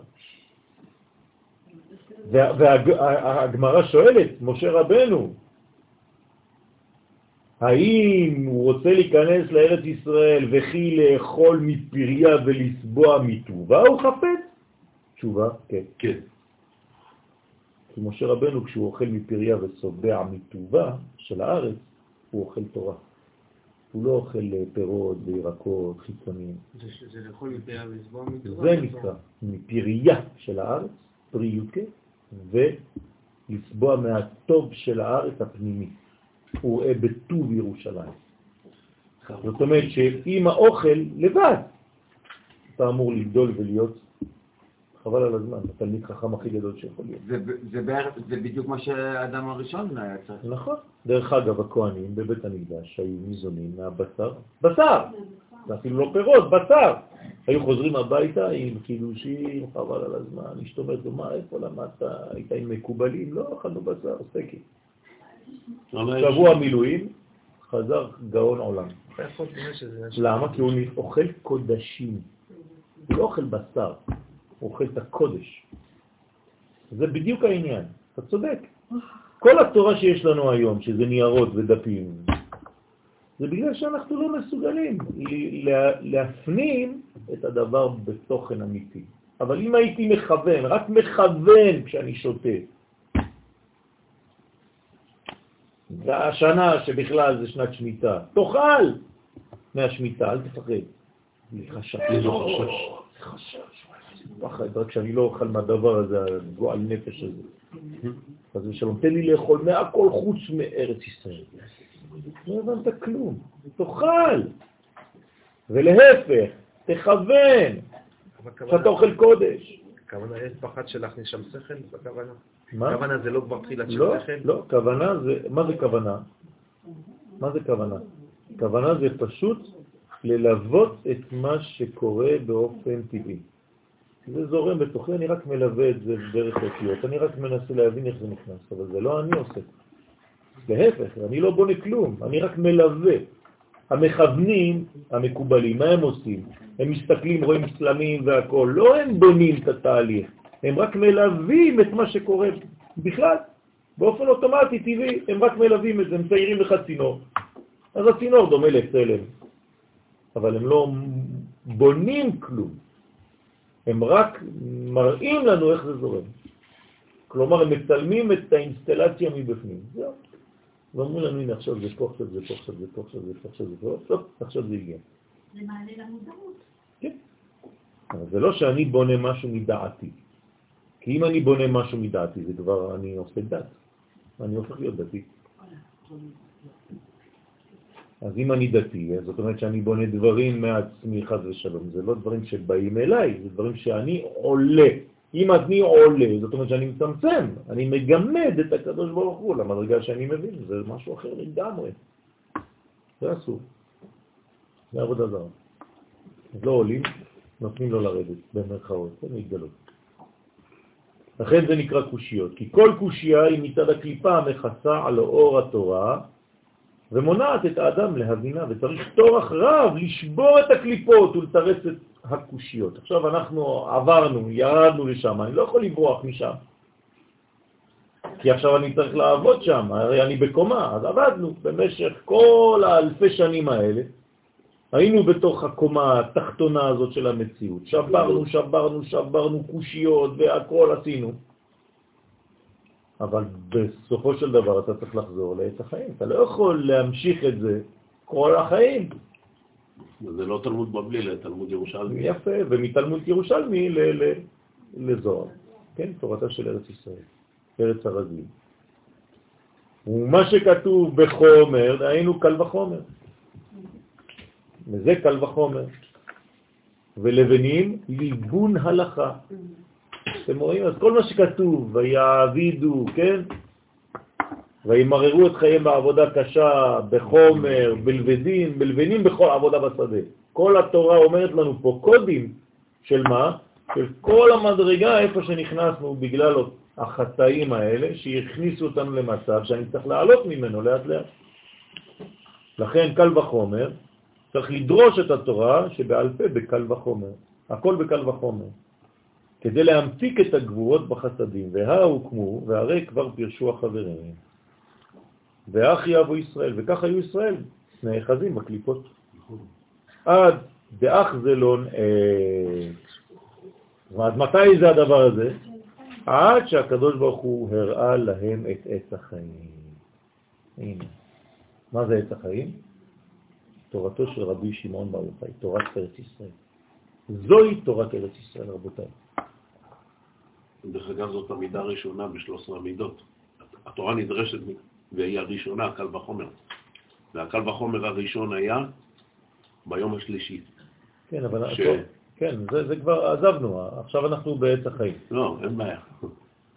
הדאו דכתיב, זהו שכתוב, ויורהו השם עץ. נכון? כתוב שהמים היו מרים. למה הם היו מרים? מה? מה זה? פשוט מאוד, לא הייתה שכינה. אז אם האישה היא לא האישה הנכונה, חסר שם על החלוכית, מה חסר במים? חיים. אז מה אני צריך לשים בתוך המים? תבלין. איזה תבלין אני צריך לשים במים? מים זה תורה, נכון? עץ. אז מה זה עץ? זוהר, תכניס זוהר בלימוד שלך, ואז המים שלך יהיו מתוקים, התורה שלך תהיה יותר מתוקה. כתוב, ויורהו השם עץ, אז הקדוש ברוך הוא מלמד אותו, כן? יורהו זה תורה, הוא מורה לו, עץ, וישלך אל המים. הוא שם עץ בתוך המים, הוא מערבב את המים עם עץ, עם אקסוס. והימתקו המים. מה קורה למים? מתוקים. הוא מפרש ודע עץ החיים, זהו סוד עץ החיים שהוא זעיר אנפין. אז מה הכניסו בתוך המים שם? זעיר אנפין. כלומר האישה הייתה בלי בעלה, עכשיו חיברו איש ואשתו, תורת הזיווגים, תורת הייחוד. מי שלא מבין אומר בזוהר הזה, כולם שם מדברים רק על זיווגים ועל זיווגים. כן. פרויד אה, צדק, כן? הקדוש ברוך הוא רק מזווג זיווגים, זה מה שיש לו בראש כל הזמן. אז זה, זה הסוד האמיתי, זה לייחד בין כל המדרגות של המציאות. כשיש לו מוחין, מחוכמה ובינה נקראים חיים. אז עכשיו זו תורה שבאה מחוכמה ובינה, ממדרגות של החיים. והמוחין מתפשטים בתוכו, בסוד חיות שלו, ואז הם החיצונים יכולים לינוק ממנו. כן? אז, אז אין כבר חיצונים, כי הכל בעצם מעוגן בקדושה, אתה לא יכול כבר... אה, כשאתה אומר לאשתך, הרי את מקודשת לי, זאת אומרת ששום אדם אחר לא יכול עכשיו להיכנס. הזוהר זה חוכמה ובינה, שנכנס לזה אירנטי. הוא יותר מיוחס לנשי הזוהר? זכיר, אפשר להגיד עליו משהו? מה, על הזוהר? כן. מה אתה אומר? אני, זכור לי שפעם שמעתי שהוא נשי, אני לא זוכר. מי אמר לך שהוא נשי? חמי, אני חושב. חמי? חמך? ככה זכור. אבל אני לא יודע באיזה הקשר, אם אפשר להגיד, אולי זה כן. משהו משתנה. הגילוי שלו הוא נשי, אבל השורש שלו הוא גברי. זאת אומרת, הוא, הוא רומז על החוכמה העליונה. זה ההוא, שאתה צריך לחבר עם השם. ואז זה אחד. כלומר, נכון שבגילוי שלו הוא חייב לעבור דרך צורה של נקבה. אומרת, מי שמלמד אותו צריך ביטוי נוקבי די מפותח כדי להעביר את המסר. לכן לפעמים אתה נכנס לשיעורים של קבלה, אתה לא מבין כלום. גם אם אתה נשאר שם שנים. למה? כי הרב יותר מדי גברי בלימוד, הוא לא מספיק נשי. כלומר, הוא לא משתמש מספיק בדמיון. וברגש, בתכונות הנשיות המפותחות יותר. אז הוא משאיר אותך לאיזה מין קומה שהיא בעצם תלושה מהמציאות. וחמך היה מאוד נשי בגישה שלו למציאות. דאית רבי, על ההוא מבוע דאיות, וזעירנפין מתגדל על אותו המבוע שהיא סוד אות י'. הנה. י' זה חוכמה, כן? זו מדרגה גדולה מאוד, אבל הוא יוסד ברטה, הוא, הוא מתבטא דרך האישה, דרך הנוקבה. דהיינו חב"ד של אבא, כן? חוכמה, בינה ודעת של אבא העליון. כי יש לאות י' זה חוכמה ג' קוצים. כן, מי שבא לשיעורים ביום ראשון, הסברתי בשיעור ביום ראשון אצל מדען תורתי שכל אות בנויה משלוש מדרגות. אז גם ביוד יש שלוש מדרגות, קוץ למעלה, גוף וקוץ למטה. מה, שיעורים של יום ראשון גם? לא, אבל זה שיעורים בצרפתית. מה צרפתית? אז זה נקרא קוצים כנגד חב"ד, הוא מפרש, מבוע דאשכה לאילנה דאיהו וו, הוא המבוע המשקה את האילן, שהוא סוד אות וו. בסדר? אז האילן זה האות וו, זה כל זה אירנפין, מי משקה אותו? היוד, העליונה. היוד עוברת, משפיעה, זורמת דרך הצינור שנקרא וו. לכן הוו זה זעירנטין, והאי עץ, עיקר גידולו של העץ הוא זעירנטין. כלומר, איפה אתה רואה את העץ? בזעירנטין, אתה לא רואה את העץ בגרעין, הגרעין זה החוכמה. אבל איפה אתה רואה את העץ? אתה רואה אותו כשהוא כבר גדול, כשהוא כבר אה, עומד בפניך. אז זה זעירנטין. עכשיו, מה המהלך שלו? מהלך 500 שנה. כלומר, אם היית צריך ללכת על העץ הזה, היה לוקח לך כדי לעבור מה... מהפינה העליונה לפינה התחתונה, מהקצה העליון לקצה התחתון, 500 שנים. זאת אומרת שיש כאן בעצם מידה. מה זה הדבר הזה? מה זה הסוד הזה? מהלך 500 שנה, אומר הזוהר, על ידי חמישה חסדים דאימה, שכל אחד כלול ממאה, הרי הם 500. זאת אומרת, 500 שינויים. שנה זה מלשון שינוי, כלומר 500 פנים, שינויים, השתכללויות עליות בתוך המהלך הזה. היית צריך לגדול 500 פעמים בתוך המהלך שלך. כלומר, אתה עובר משלב לשלב, משלב לשלב, מאיזה מין, כן, מוטציה כזאת, 500 פעמים. ואינון, וכל זה זה חמישה חסדים, כן, שיוצאים, שמתפשטים דרך אימא, ואינון ה' שהם כנגד חמיש, ה' ראשונה, זה שם הוויה. לכן הה בי' כו' כהה הראשונה זה ה'. זאת אומרת שמשם מתחיל בעצם 500 שנים. זה נקרא שנות אור. 500 שנות אור.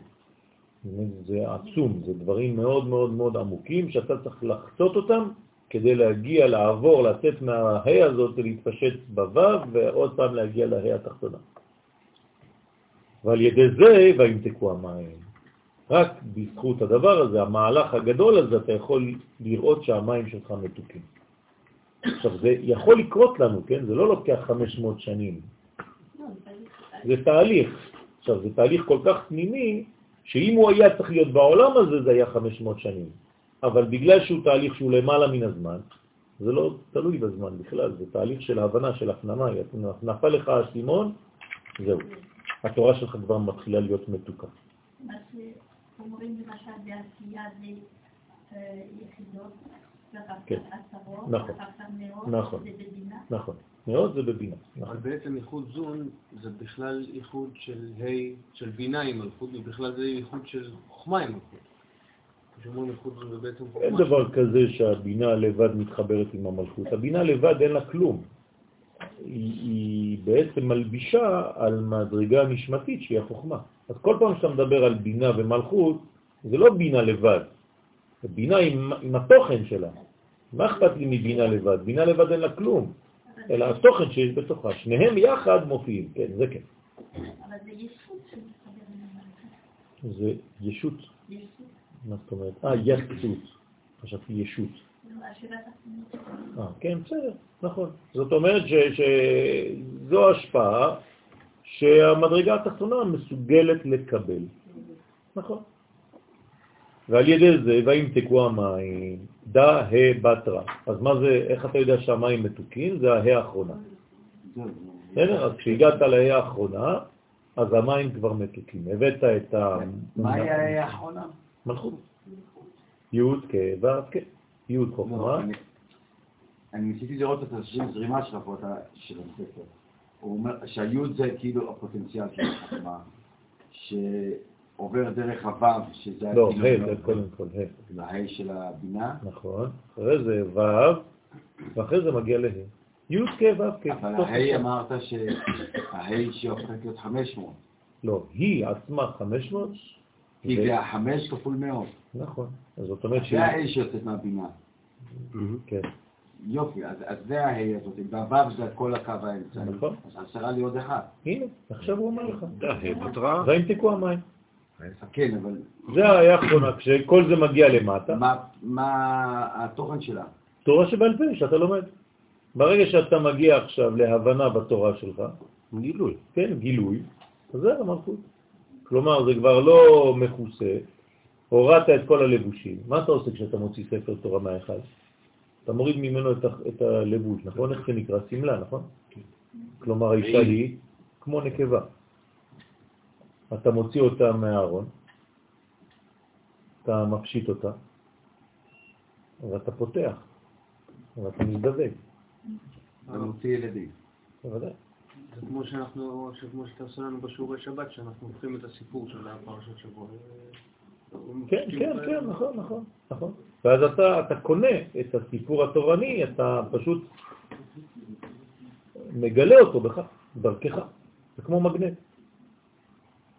אז אתה צריך לדעת את כל הקודים שם. אז זה, ברגע שימתקו המים, כשהתורה שלך הופכת להיות יותר מתוקה, אתה מצליח להוציא, להפיק מרגליות, לומר דברים, כן, אז זה כבר מדרגה אחרת. זה לא סתם אתה מספר סיפורים, כל השיעור זה סיפורים. לא, זה, יש תורה פה, יש בניין. אז זה האחרונה, זה בתרה, זה הבתרה. זוהי האחרונה שהיא כנגד חמש גבורות שנמתקו. בסדר? על ידי החמישה חסדים. ומים שבכתוב היינו מים מרים המורה על גבורות. אז בהתחלה הכל מר, הכל סגור, ואתה פותח את זה.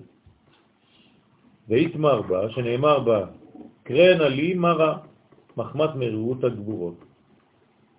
כלומר, תקראו לי מרה. כלומר, אני מרה עדיין כשאני לא ממותקת על ידי עץ החיים. זה לפני שזרקו בתוכי עץ. זאת אומרת שזה רק הצד השמאל. כן, אפשר לומר ככה, נכון. אבל כל המים האלה שאנחנו מדברים עליהם זה המים של הקליפה, של התורה, של התורה. לא של הקליפה. אמרת שזה נהיה מר בגלל אישה אחרת. לא, אמרתי שאם לא מבשמים אותה, אם לא מתקנים אותה, אז חז ושלום היא נשארת בצד חיצוני ואתה נותן כוח לחיצונים. אז מיד מה צריך לעשות? לזרוק עץ. אז אותה אישה בעצם חוזרת להיות זאת בעצמה שנמתקת. אז לכן בשכינתה היא מעיין גנים, כן? כי השכינה העליונה שהיא הבינה היא נקראת מעיין גנים. לפי שהיא מקבלת את השפע מאבא, הנה, שהוא סוד המעיין. בסדר, אז המעיין הוא בעצם אבא, והוא נותן למשקה את הגנים, את כל הגן, ונהר יוצא מעדן להשקות את הגן. אז מעיין גנים זה החוכמה. החוכמה היא המעיין של כל הגנים, והגנים זה הבניין עצמו. דלת לפסק שאין לו הפסק כי הוא המקור. כלומר, אסור שלתורה תהיה הפסק, כמו שנאמר באותו, במסכת אבות, כן? שמה? הייתי עם התורה. לא, המעיין המתגבר. כן, מתי הוא נעשה כמעיין המתגבר? זה נאמר על... 48 מידות שעתון. אבל מ- מתי נאמר שהוא כמעיין המתגבר, שמימיו עיניו נפסקים, ושמגלים לו רזי תורה? למה? מה כתוב לפני זה?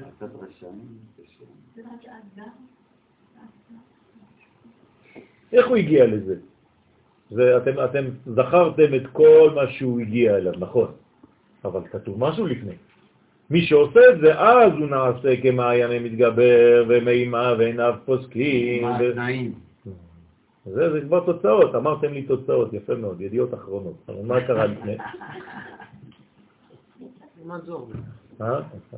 לכו, לכו, לכו, לכו לבדוק. איפה הרב גוגל? איפה? מה זה מחר? זה סידור? סידור פשוט, כן, תביא. למה אני לא אומר לכם את הדברים? כדי שזה נעמוד. מה- אכפת לי? מה זה, כדי שתעמלו? אז לא, כשנפנים. אה, יפה. אם אתם לא תפתחו את זה לבד, אתם לא תזכרו. ואני אוכל לחזור עוד פעם על אותה שאלה. רק מי שמחפש בעצמו ומוצא בעצמו, אז הוא זוכר את הדברים. כל דבר, כן, שאתם לא עושים בעצמכם, ואומרים לכם את זה, זורקים לכם את זה, אז אתם כאילו תופסים את הדבר הזה, ותוך חמש דקות, עשר דקות. נעלם. אז לכן, ואמר, טיפה דאיתמה שכה ממוח. כן. אז זה הטיפה שנמשכת מהמוח. כי מה שהבא משפיע הוא רק כאין טיפה הנמשכת ממנו.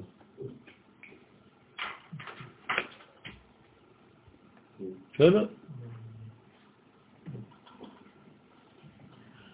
אה. אה. לא. כל העוסק בתורה לשמה. מה זה לשמה? זו. לא, לא, לא, אל תברחו מהשיעור. לשמה, אה, לשם. למלכות.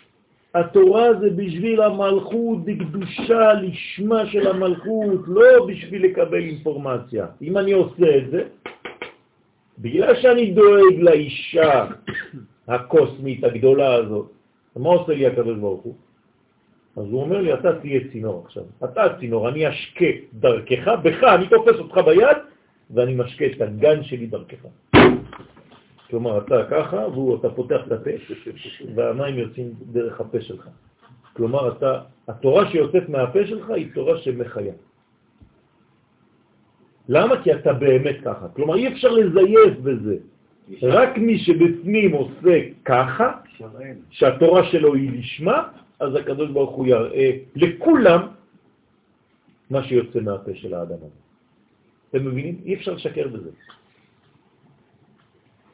זה אומר שלא מנסה לא להבין ולא לדעת. זה לא עניין של הבנה. לא. יש, יכול להבין. יש לו רק כוונה. אנחנו לא אנטי-הבנה, אנחנו לא דוגלים בטיפשות. לא, לא, בסדר. אבל ההבנה היא הבנת המנגנון, אבל המנגנון קודם להבנה שלי. מה מניע אותי בלימוד? האם זה כדי שיקראו לי רב? האם זה כדי להופיע? האם זה כדי... מה מניע אותי? זה רק מעטים. הלימוד קבלה. מה? בכלל. מה מניע אותי? מה? מה מניע אותי? יפה מאוד, רק דבר אחד, לא לי ולא כלום ולא חיים ולא כלום. רק לדאוג שהקדוש ברוך הוא יתגלה בעולם. אם זה מה שמניע אותך באמת, זה מה שיקרה לך בחיים. אתה תהפוך להיות מעיין שמתגבר כל יום עוד יותר ויותר חידושים. ושמימה ונפוסים, ומגלים לו רזי תורה. ומה עוד, מה כתוב אחר כך עוד? מתגלה בעולם או שאני מגלה אותו בעולם? מה? אני מגלה אותו בעולם אני הוא מתגלה? הוא מתגלה דרכי. אני הצינור של הגילוי. זה לא שכל מה שאני רואה, אני מחבר את זה אותו עולם. תקרא. תגיד בפרק חכמים זה. בלשון המשנה, ברוך שבחר בהם ושנתם. רבי אומר, כל העוסק בתורה לשמה, זוכה לדברים הרבה, ולא מה עוד זה דברים הרבה? דיבורים. דיבורים. עכשיו אתם מבינים? אוקיי. אלא, לא לא מכות, כן. אלא שכל העולם כולו כדאי הוא לא. זאת אומרת, נקרא ריח.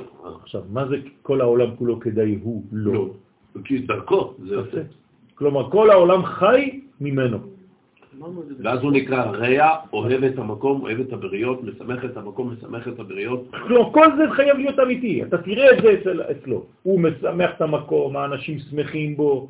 הוא נקרא רע, זאת אומרת, חבר. מלבושתו ענווה ויראה ומכשרתו הוא להיות ענה, צדיק. הנה, ענווה. הוא ירא השם, מחשבתו והוא להיות צדיק. צדיק, חסיד, ישר ונאמן, ומרחקתו מן החטא ומקרבתו לידי זכות. ונהנים ממנו עצה ותושייה, בינה וגבורה, שנאמר לי עצה ותושייה, אני בינה לי גבורה. תראו מתנות. ונותנת לו מלכות וממשלה וחיקור דין, ומגלים לו רזי תורה ונעשה כמעיין המתגבר, וכנהג שאינו, וכנהר שאינו פוסק והווה, והווה צנוע וערך רוח על. עלבונו, בגדלתו ומרוממותו על כל המעשים. אה, פרק שישי, פסוק א'. בפרקי אבות. בסדר? לכן, כי מה שהבא משפיע הוא רק כאין טיפה הנמשכת ממנו, שהוא סוד המוח אל המלכות. אז לא לשכוח, רבותיי, כשאתם באים ללמוד, לא חשוב באיזה שיר, תדאגו רק לדבר אחד, לגילוי השם בעולם. בסדר, זה, זה, זה, אתה צריך לכאוב על עצם העובדה שהקדוש ברוך הוא עדיין לא גלוי בעולם הזה. זה הכאב הכי גדול שאתה צריך להרגיש בפנים באמת. נכון, נכון. אתה, לא, אתה נותן לו לנחות. שהוא סוד המוח, כן, אל המלכות. וכמה טיפים נתמשכן ממנו, וכמה טיפות נמשכות ממנו עד שמגיע השפע לעולמות בריאה, יצירה ועשייה.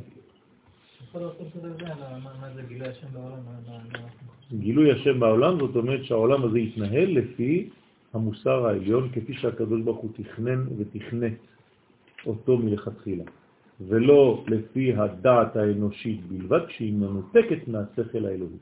טוב, צריך לגלות יסודות בשביל. מה? צריך לגלות את התוכן האמיתי, אתה בשביל. מה הקדוש ברוך הוא ברא את העולם. זאת אומרת ש... ומה עשה הנחש? הפיל את הכל למדרגה של שכל אנושי בלבד. נחושים. ולכן צריך לתת.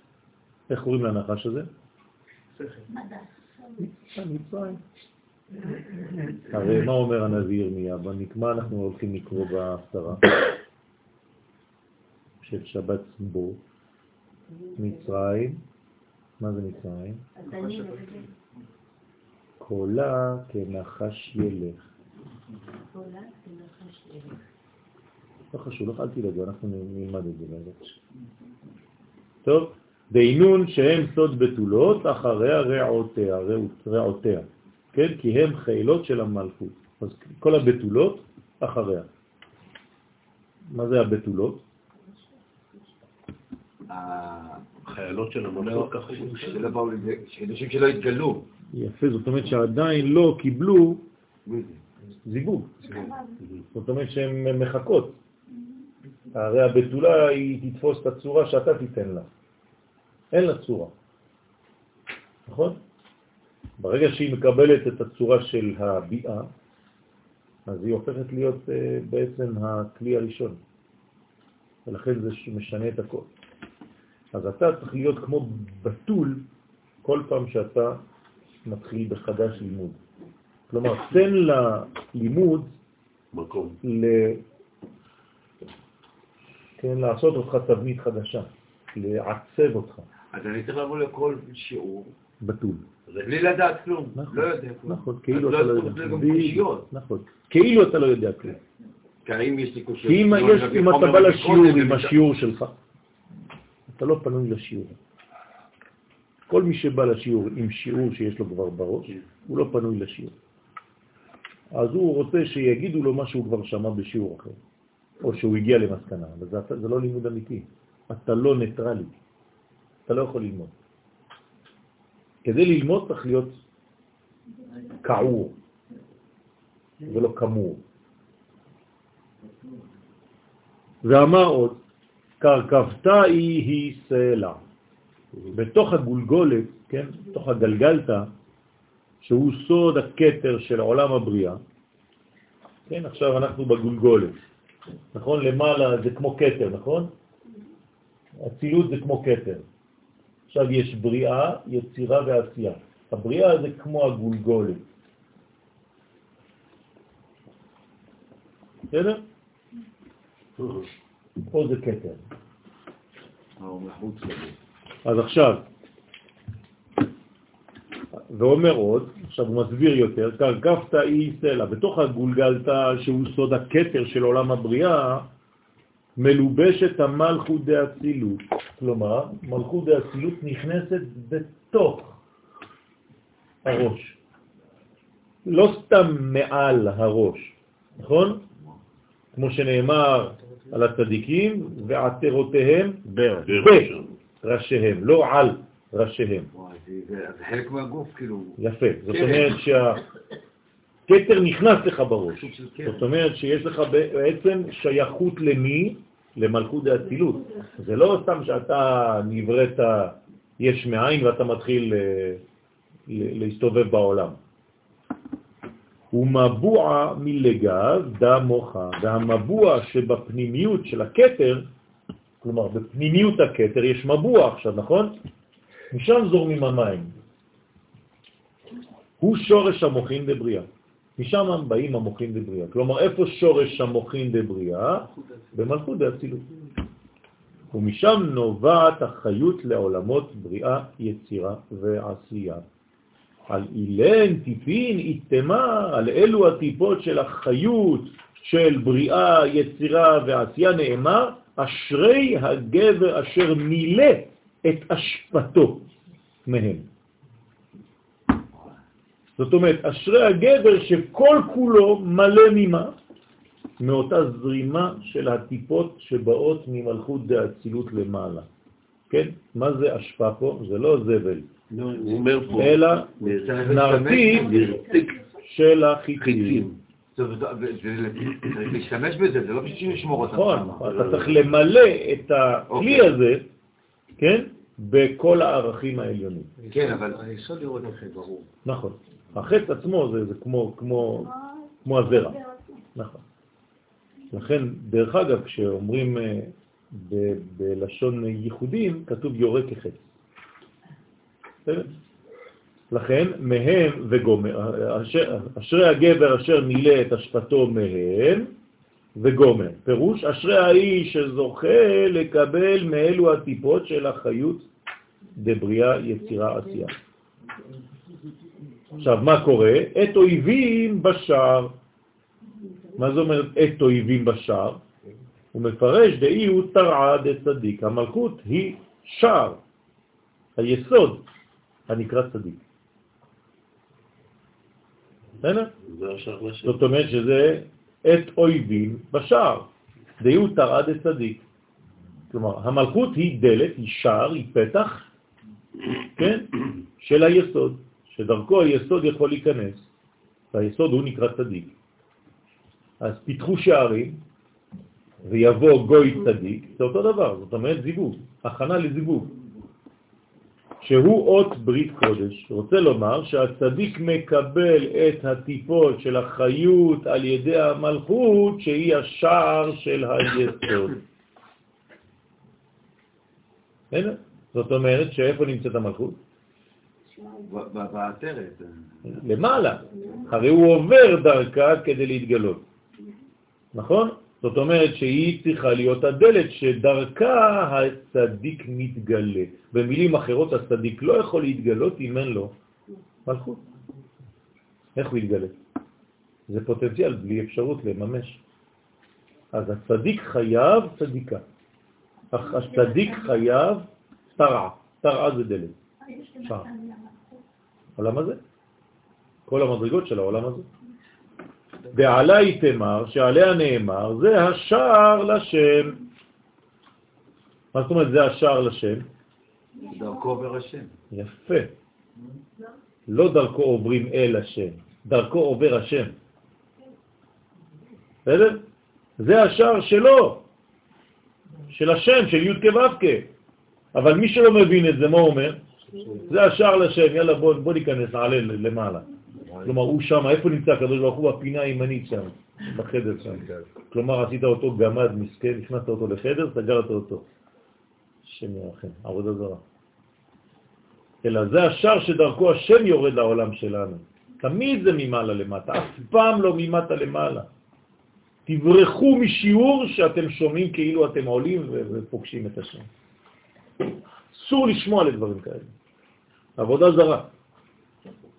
זה השער לשם, כי על ידי המלכות עולים לשם שהוא זעיר אנפין. מה זה עולים? הנה, הזוהר אומר עולים תכף. אלא אתה עולה למודעות בגלל שאתה מאפשר לו לזרום. זה נקרא עלייה. עלייה זה עלייה במודעות, זה לא עלייה בשום מקום. כלומר, המודעות שלך עולה, בגלל שאתה מפנים ערכים עליונים יותר. ועל ידי זה מתקרבים לעבודת השם. זה עבודה של מי בעצם? שלו. של השם, עבודת השם, כתוב. זה לא עבודתי. זה עבודה שלו, רק הוא עושה אותה דרכי. כלומר, כשאני מקיים מצוות, זה המצוות של מי? שלו. מה, יש לי מצווה? אני? שיש שם במצוותיו. זה שלו. הכל הפוך. הכל הפוך. אם אתה חושב שהמצוות זה שלך, אני את הדתי. אבל כשאתה מבין שהמצוות זה שלו ואתה פשוט עכשיו כמו כפפה שדרכך הוא מקיים את המצווה, את הקשר שלו עם העולם הזה, זה, זה משהו אחר לחלוטין. שרק צדיקים יבואו בו. זאת אומרת, מה זה צדיק אמיתי לפי זה? באיזה כיוון הם הולכים? כמו הקדוש ברוך הוא בעצמו. הם מאפשרים לו לרדת, במרכאות לרדת, כן, להתגלות, כן, כי אנחנו מדברים כלשון בני אדם, אבל צריך כל הזמן לדייק. מאפשרים לו להתגלות, זה הצדיק, כי הוא עושה את העבודה בשבילו. מאפשר לקדוש ברוך הוא להתגלות. מאפשרים לו, נכון. זה דבר קשה מאוד. נכון. אז יבואו בו, והיינו צדיקים השומרים את האות של ברית קודש, נכנסים בו. ועוד דרש רבי שמעון על מה שכתוב שימעו ההרים את ריב השם. הוא מפרש אילן תלת יהודים. הרים הם שלוש יהודים, שלוש אותיות יוד. יוד, יוד, יוד, זה נקרא הרים. מי זה ההרים האלה? אברהם, יצחק ויעקב, נקראים הרים, נכון? והגבעות זה האימהות. אז ההרים זה שלושה יהודים, שלוש יהודים, כי הרים הם חגת. הנה, חסד גבורה תפארת, הם נקראים הרים, אשא עיניי אל חסד גבורה תפארת, זה נקרא אלה הרים, זה לא להסתכל ככה בטבע ולחשוב שאתה איזה מין... אה, Mm. איילה. כן, לקחת חליל ולחשוב שאתה כבר בהיי. צריך לדעת מה זה כל הדברים האלה. לכן הערים הם חגה, ובגדלות העולים להיות חב"ד. כלומר, אברהם צריך לגדול. לאן? לחוכמה, כי הוא חסד. יצחק הוא גבורה, לאן הוא צריך לעלות? לבינה. ויעקב הוא תפארת, לאן הוא צריך לעלות? לדעת. שהם סוד ג' יהודים, ולכן כשהם עולים, אז הם הופכים להיות שלוש, שלוש יהודים. בסדר? זאת אומרת שאם יש לי יוד, יוד, יוד, מה זה? חוכמה, בינה ודעת. יפה, חוכמה, בינה ודעת. שהיו בהתחלה חסד, גבורה, תפארת. בסדר? לכן כל מוח כזה, מוח החוכמה, מוח הבינה, מוח הדעת, זה נקרא יוד. הנה, כי כל מוח הוא סוד אות יוד. והאיתנים מוסדי ארץ, הוא מפרש אילן תלת דבבים. מה זה איתנים? מי שמאפשר ליוד הזאת להיות בעולם, אז הוא צריך לתת לצינור, צינור, צינור. כן? זאת אומרת, זה נקרא איתן. האיתן זה מי שמאפשר למוח לרדת למציאות. אז הוא נקרא איתן. איתן בעברית, מה זה אומר? חזק, יציב. וזה זה גרפית מסתמן שהוא לא יציב, אבל עם השורשים שלו למעלה, כאילו הבסיס שלו הוא יציב מאוד, נכון? החוט המשולש לא לא. במהרה ינתק. מי אמר את זה? שלמה המלך, באיזה ספר? קהלת. איזה פרק?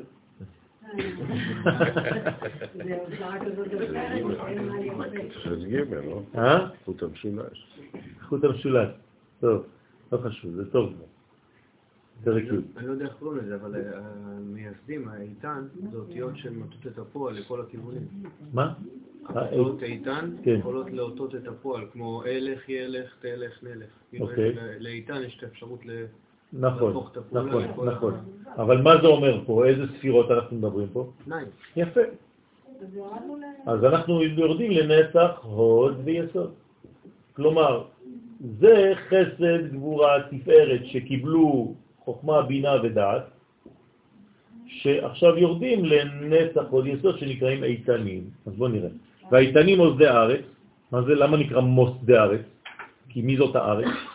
המלכות, המל- צריך להגיע לארץ, היא נקראת מלכות, נכון? אז האיתנים, מוסדי הארץ, הוא מפרש אילן תלת דבבים, האיתנים הם שלושה, שלוש דבבים, כי איתנים הם סוד, נצח, הוד, יסוד, ובגדלות עולים להיות חסד גבורה תפארת. כל אחד כשהוא גדול הוא עולה למדרגה שמעליו. איך קוראים לזה בפסוק? אנחנו מתפללים. אלוהי אברהם, אלוהי יצחק. כלומר, לא אברהם, אלא אלוהי אברהם, המדרגה שלמעלה. בסדר? אז לכן, אם תסתכלו בכוונות, מה כתוב אצל המקובלים? אלוהי אברהם, מה זה? חוכמה, יפה. כי אברהם זה חסד. אז אלוהי אברהם זה חסד שעולה לחוכמה. לכן, שהן ג' ובים, דכולהו, יתרמיזו שכל הג' יהודים וג' ובים, אז יש לך פה שלושה יהודים, שלוש יהודים ושלוש ובים. כן, נרמזים בג' פסוקים של ויסע, ויבוא, וייץ, תשימו לב, יש ו' י' ו' י' ו' י', כן, זה עין בית שמות, שיוצאים בפרשת, איזה פרשה זה? פשלח, יפה. כלומר, בזמן של לפני קריאת ים סוף, נכון? זה בלילה שקודם לקריאת ים סוף. ויסע מלאך האלוהים, נכון? ויעמוד בין ישראל למצרים, כן? וכו'. לכן, ויית זה כבר הפתיחה, ויית משה. את ידו על המים, זה כבר בקיאת הים, שבפרשת בשלח, שמהם יוצאים עין בית שמות. איפה הם כל העין בית שמות? שבחגת חסד גבורה תפארת, זה שם, זה המקום של העין בית שמות. כי מה זה עין בית? זה כמה זה בגימטריה? חסד. אז זה חייב להתחיל מחגת, חגת, סליחה. שהמדרגה הראשונה היא חסד. וכל פסוק מתחיל בשתי אותיות, ו' י', ו' י', ו' י', נכון? וייסע ויבוא. וייסע, ויבוא, ויהיה. זה מתקן את מה? היה עוד ו' ומשהו אחר בהתחלה, בחטאים הראשונים של ההיסטוריה, כשהעולם היה קיים רק בתיאוריה. לא, לא, נו. ותרא. יפה, ותרא האישה, ותאכל מפריו, ופתא, ופתא, ופתא, ופתא. אומרת, זה התיקון של זה, שם זה מוות, חד ושלום, תוסיף מ'. לכן צריך להפוך את זה לבביות. להורות על ג' קווי חגת ועל ג' מוכין דזעיר אנפין. כלומר, מה עושים בדבר הזה? מה, מה, מה קורה ב"ויסע ויבוא ויית", שאנחנו נקרא את זה שבוע הבא? כלומר, כשקוראים את זה ממש בבית הכנסת, כשהבעל קורא יקרא את שלושת הפסוקים האלה, מה אתם צריכים לעשות? לחכות שזה יעבור? לא, מה פתאום? לכוון את התיקון של מי חווה, של של מה שקרה בחווה. ג' כזה. מה זה אומר? מה אני חושב? מה- מה- מה אני חושב? כן. אמ, צינור שמוליך. טוב, נלמד את זה בלי נדר שבוע הבא, בעזרת השם. ואמר רבי שמעון, כן, לבנו.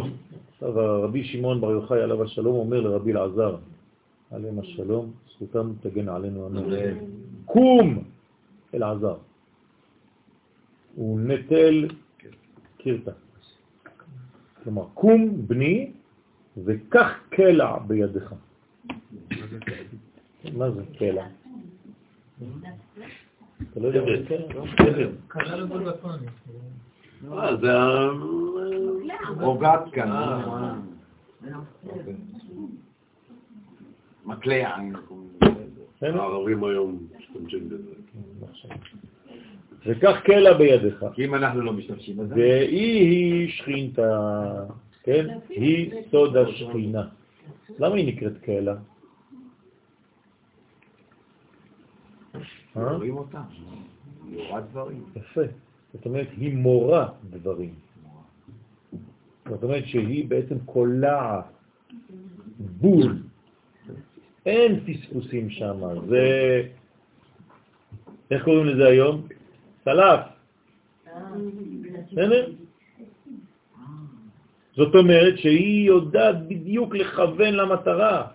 זה הכוח של המלכות. המלכות היא עדינות, אמרתי לכם. ולכן היא סוד השכינה. הוא זרק מינה אבן דהי טיפה, ותיקח מפה אבן, שזה הטיפה, ואז אתה יורה את מה? את הטיפה. אז אומר לבן שלו, קח קלע עכשיו, מדבר איתו בקודים, כן? הוא זרק מן האבן דהי טיפה קדישה, ותזרוק ממנה אבן שהיא טיפה קדושה. רוצה לומר שתרגו, תגרום על ידי גילוי הסודות, זה מה שאתה צריך לזרוק עכשיו. לזרוק לא מלשון לזרוק, אלא להזריק, injection, כן? שתגרום על ידי גילוי הסודות שהשכינה תעלה את המים נוקבין הנקראת זריקה ממטה למעלה. זאת אומרת, אתה גורם בעצם להשתוקקות.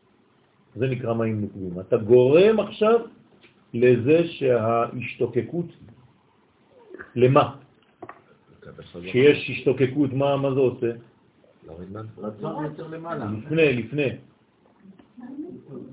כן, זה המים נוקבים עכשיו, אבל מה זה, זה ההשתוקקות עצמה, אבל למה, בשביל מה אני צריך לגרום לזה? שיהיה מה? זיווג. אם אין השתוקקות, אין זיווג. כל המים נוקבים זה כדי שיהיה זיווג למעלה. ולכן הוא אומר לבן שלו בעצם, על ידי סודות התורה, מה אתה גורם למעלה? זיווגים. למה? מה קורה כשלומדים סוד? הקדוש ברוך הוא מתגעגע לאישה שלו. זה מה שזה עושה כשאנחנו לומדים זוהר. אתה גורם לזה שהקדוש ברוך הוא ירצה להתחבר אליה, הוא מתגעגע פתאום לשכינה. ולכן, כשהוא בא והוא כל כך רוצה אותה, כל כך משתוקק אליה, והוא מסתכל והוא אומר לה, וואי, את יפה, אני כבר לא יכול כביכול להחזיק מעמד. אז הוא שואל אותה, איך, מי עשה אותך כל כך יפה? אז היא אומרת לו, הנה, זה, זה, זה, זה וזה, אלה שלומדים עכשיו. אתם מבינים מה קורה בעולם למטה? בוודאי. אז הוא אומר לה, אז הם צריכים לקבל מתנה האלה. הם גרמו לי להיות שתוקק אלייך. אז אנחנו חייבים לתת להם. אז נכון. אז מהזיווג שלהם זה יורד על מי קודם? על אלה שגרמו את הזיווג. לכן כל הלומד תורה בלילה, חוט של חסד, מה זה חוט של חסד? זה הטיפת הזרע. זורם עליו כל היום. חוט, חוט, כן. חוט של חסד, זאת אומרת, זרימה, השפעה. לכן, אז נקראת זריקה ממטה למעלה לצורך הייחוד עם זעירנטי. וטיפות המן הם כאין אבן קטנה שזורקים בקלע.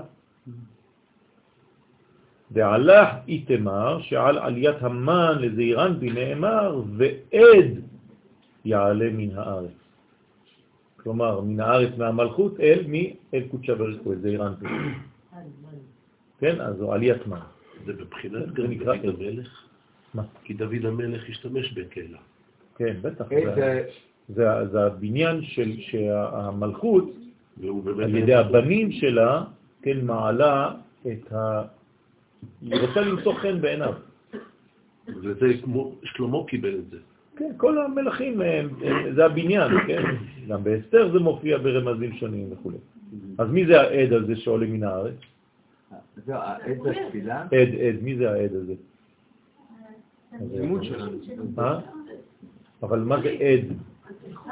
א' ד' מה זה עד? בעברית, מה זה עד? מים.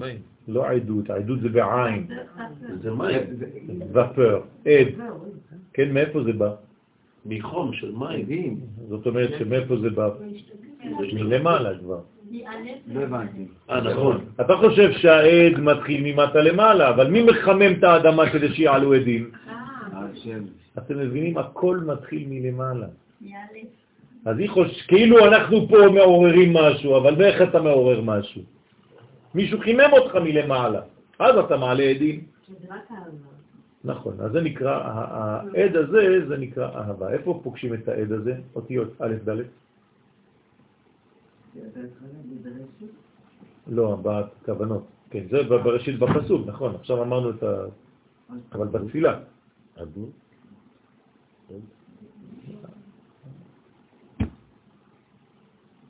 הלב זה אלופו של עולם, אה? הלב זה מלכות. אז איך זה, מופיע? לא. א', ד'. לא, לא, לא, לא, בתפילה עצמה, זאת אומרת ב-18. מה, תגובה? כן. זה גבורה, קודם כל זה גבורה, זה נכון. זה בעזרי, לא? זה קשור לשם הדין, נכון. טוב, חפשו. ועד יעלה, בסדר? מן הארץ שתחילה עולה העד שהוא סוד המן מן השכינה הנקראת ארץ. עולה למעלה. אנחנו גם נעלה לקומה שביעית. דף מספר 7. בוא'נה, אתה קולע יותר מדי אבנים. לכן האישה קולעת, כמות.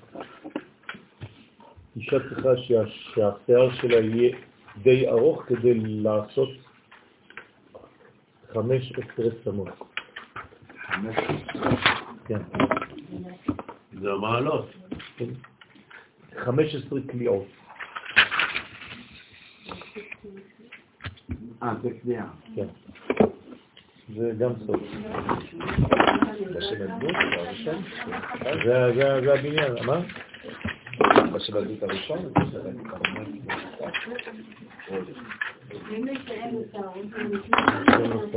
מה אין לו? זה של הרמח"ל. נכון? אני יכול לעשות צמות סוד הרמח"ל. בסדר. ו- הוא כלל את זה בידי.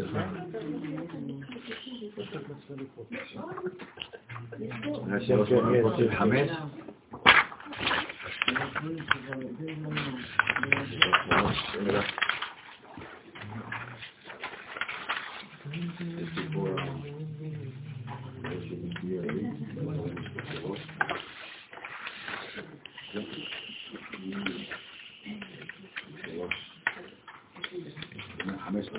זהו, קיבלתם? פה. הוא השמה שלך מוכנה. הוא אמר 15 שניות.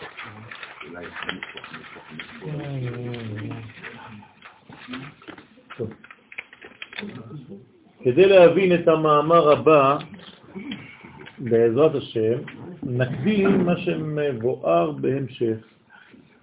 כי צורת טעם זרקה כזה, אה, אצל הספרדים. כן. אה, הוא קו עם עיגול, כאין טבעת, למעלה ולמטה.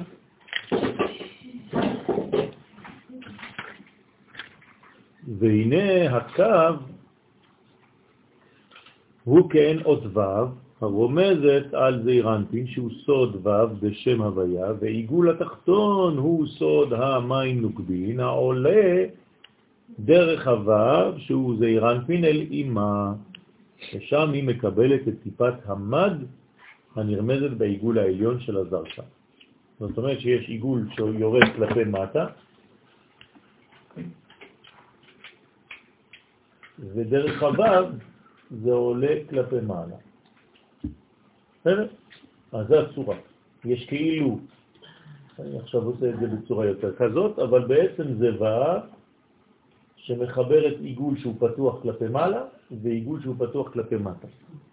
זאת אומרת שבעצם יש כאן עליית מן, דרך הוו זה עולה למעלה. מה זה הצורה הזאת? גם זרימה הפוכה, גם מלמעלה למטה. זה אותו דבר. מה? לא. זה קו ביושר. זה שפתיים ואלף. יפה מאוד. עובר. זה העובר בציור הראשון שרואים עובר בבטן האימא, כן? מי שהוא מומחה לתאים עובריים, הציור הראשון שמופיע, לפני שרואים, דבר ראשון הדמות. שרואים, זה זה. הדמות הראשונה שאתה רואה זה זה. ואומרים לנו חכמים שזה המוח, זה הלב, וגם במדע. וזה השפתיים. כלומר, מה שפותח ראשון בתינוק זה מוח לב ושפתיים ביניהם. אני שאלתי מומחים גדולים גדולים מאוד מאוד, כן, רופאים מומחים, חבל על הזמן בתחום שלהם, כדי לדעת מהו הציור הראשון שרואים, והם אה, הביאו לי והראו לי צילומים והכל של הדבר הזה. עבדתי עם אה, דוקטור מרק זרח, כן, שהוא מומחה מאוד מאוד מאוד גדול בתחום הזה. יהודי, בטח יהודי. עלה איתנו, היה גר בכפר. אז ה- הדבר הזה הוא בעצם הציור של הבניין. וזה שאמר, בשביל זה צריך להבין, הוא אומר צריך להבין, בשביל להבין את המאמר צריך להבין את זה. למה? בוא נראה. זה שאמר, הסתלקת עזקה מן זרקה. נסתלקה ונתעלה הטבעת מטעם זרקה. רוצה לומר שהעיגול התחתון זה של הזרקה, שהוא כאין טבעת וכאין אות י', כן, כי זה כמו נקודה, נסתלקה ועלתה. פה להסתלק זה לא הלך. הלך, אלא סלקה. סלקה בארמית זה תעלות. סלקא דעתך. כן. אתה מעלה ולא. היעלה בדעתך, כן? אז זה נקרא סלקה. אז היוד הנמוכה עלתה אל קומת היוד העליונה. בשביל מה?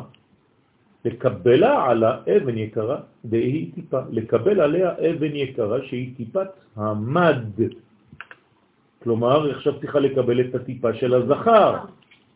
היא טיפת של נקבה, זאת אומרת היא עד, היא תשוקה, אבל הזכר עכשיו צריך להחזיר לה. אז יוד התחתונה, שהיא כמו התשוקה, עולה דרך הוו וליוד העליונה, כדי שהיוד העליונה תיתן לה בחזרה. זה נקרא טיפת מד. אבל למה בדרך ארוכה כזאת? אה, עוד פעם, צריך להבין מה קורה פה. אי אפשר לעלות ישר? זה, אני, זה העלייה, זאת, זאת העלייה. כן, זאת העלייה הישרה, בצורה כזאת. כלומר, ציירו לנו את זה חכמים בצורה כזאת. יש לזה סיבה. בוודאי שיש לזה סיבה. לאט לאט. הנרמזות בעיגול העליון של הזרקה. אז יש עיגול תחתון, עיגול עליון. וזו, ו, וזאת אומרת, סליחה, וזה אירנפי, שהוא סוד ו' נרמזת בקו הזרקה. אז יש לנו פה בינה, מלכות ותפארת. נכון, אז באמת את צודקת שזה דומה לאלף. ומיד שנעשה על ידי המן ייחוד זון. זאת אומרת, זה הייחוד שנעשה ביניהם, על ידי הקו הזה, על ידי החיבור הזה, שנאמר, והשקע, זה המשך הפסוק, נכון? ועד יעלה מן הארץ, והשקע את כל פני האדמה. כלומר, בגלל שעלה עד מן הארץ, עכשיו יש השקיה. אה, הוא גרם להשקעה. הוא גרם, העד הזה גרם להשקיה. יפה. מה ההבדל בין המילה, כן, כתוב ועד יעלה מן הארץ, אז איך הארץ הפכה להיות אדמה? מה זה אומר? שזה שתי מדרגות שונות. זה בדיוק, אז זה זה מה שהיא שואלת. מה המדרגה, מה ההבדל בין ארץ לבין אדמה? אדמה זה אולי נמוך מדי וארץ יותר גבוה. יפה מאוד. אדמה זה כבר ארץ שנזרעה. הבנתם? כשהיא עדיין לא זרועה, היא נקראת ארץ. ארץ לא זרועה. כתוב, בארץ לא זרועה. אבל כשהיא הופכת להיות מוזרעת, כלומר כשהיה חיבור, היה ייחוד, היא הופכת להיות אדמה. אתם מבינים? זה חשוב מאוד בלשון הקודש לדעת את הסודות האלה.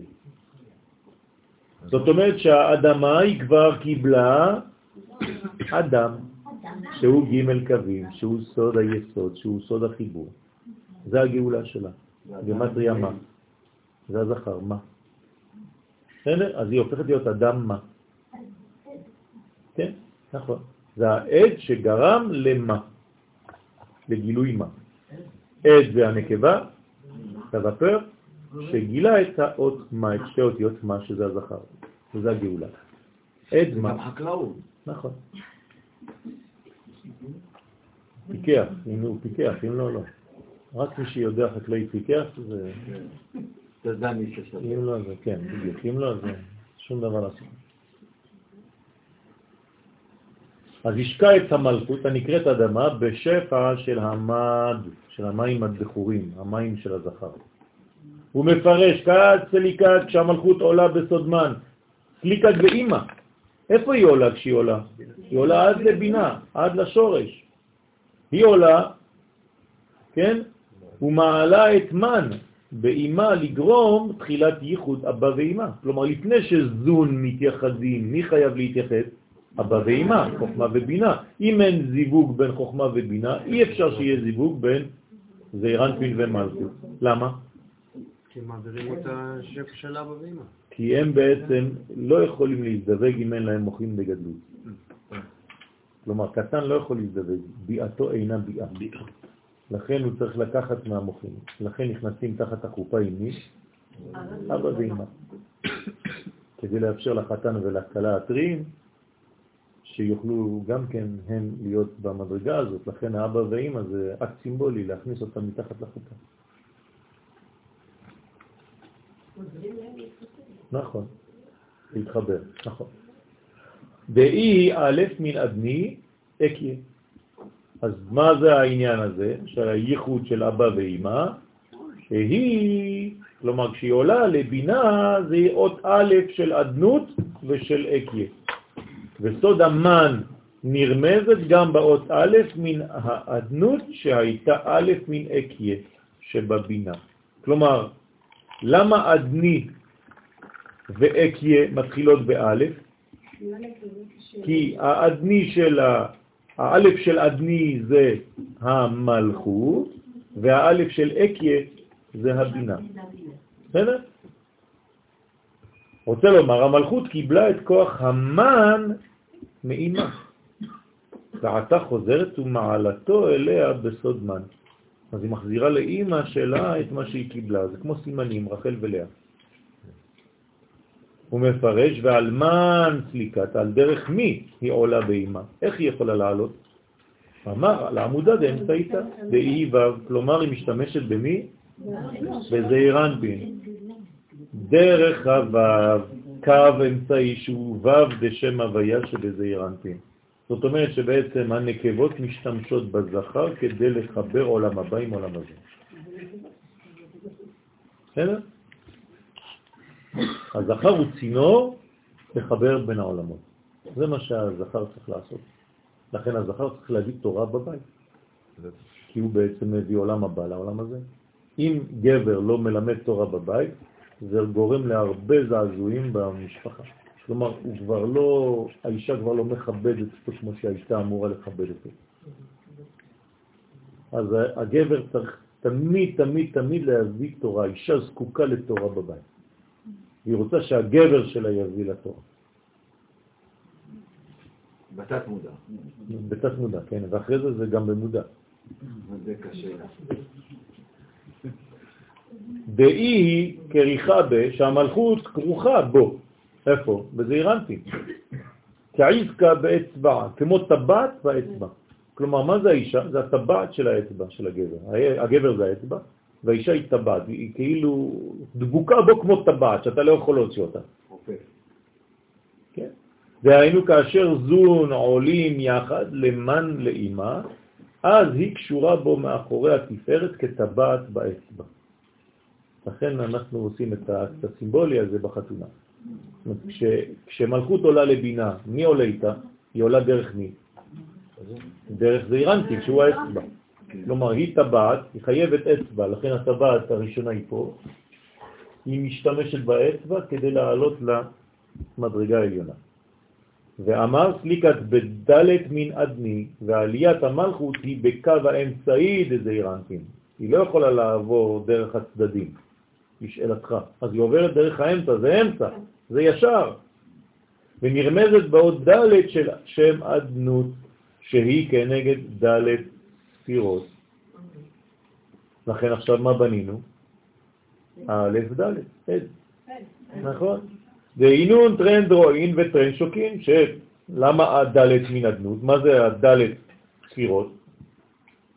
שתי זרועות ושני שוקיים. שהם סוד חסד וגבורה, נצח והוד. והיא עולה ביניהם עד דסליק לאת יוד דאיהו אבא, עד שהיא עולה לאות יוד שהיא לאבא דאצילות. והיינו חוכמה יוד עילאה, חוכמה היא סודות יוד העליונה והראשונה של שם הוויה. ואף על פי שנודע שהמלכות מעלה את המן באימה, איך אתה אומר לי שהיא מעלה את זה בחוכמה? הרי למדנו שהיא לא לאימא. אז למה עכשיו הזוהר אומר שזה בחוכמה? זה אירנפין מעלה את המן באבא, בגלל שהם עולים יחד, נכון? בעליית מן, גם המלכות וגם זה אירנפין. אז המלכות באמת עולה ל... נתקעת שם, מגיע עד שם והוא זה השורש שלה, והוא עולה עד לשורש שלו. שאלה רגע, אבל למה, היא חייבת, אה, היא צריכה לעלות בארבעה האלה? אמרת רגליים, ידיים, חסד, גבורה, כי זה- זה הבניין שלה, זה כל היא המדרגות. יכולה גם לעלות באמצע, ב- ב- ביסוד תפארת. זה אותו דבר, זה זה אותו דבר. כל המדרגות האלה זה מ- מ- מהמדרגות האלה, זה אותו דבר. זה יותר קצר. אבל מ- מלמדים אותך מאיזה בניין הדברים האלה נולדו. יש תהליך. הקו צריך לבדוק את העניין של החסד, בסדר, גבורות, וזה, ואז להגיע לשם. נכון. אבל כיוון שעליית שניהם גורמת את הייחוד של אבא ואמא, עכשיו אתם מבינים למה יש ייחוד בין אבא ואמא, כי משהו שלו הלך לאבא, משהו שלה הלך לאמא. אז עכשיו זה גורם שם למעלה זיווג. לכן יכולה גם היא לעלות לאבא. בסופו של דבר גם היא נכנסת לאבא. אה, כי הוא... נכון? בעצם אה, זה כאילו שעכשיו קלטי, כן, הבחורה שהתחתנה עם הבן שלי, שהיא גם אליי. בסדר? היא כאילו עכשיו הופכת להיות חלק ממני, מהמשפחה שלי. בסדר? אז זה הבניין. זאת אומרת שבעצם האישה, בגלל שהתחברה למשהו שבא ממני, לצורך העניין לבן, אז היא הופכת להיות איתו, והיא חוזרת אליי. יש משהו עם אה, אבא וברטה. אבא יסד ברטה.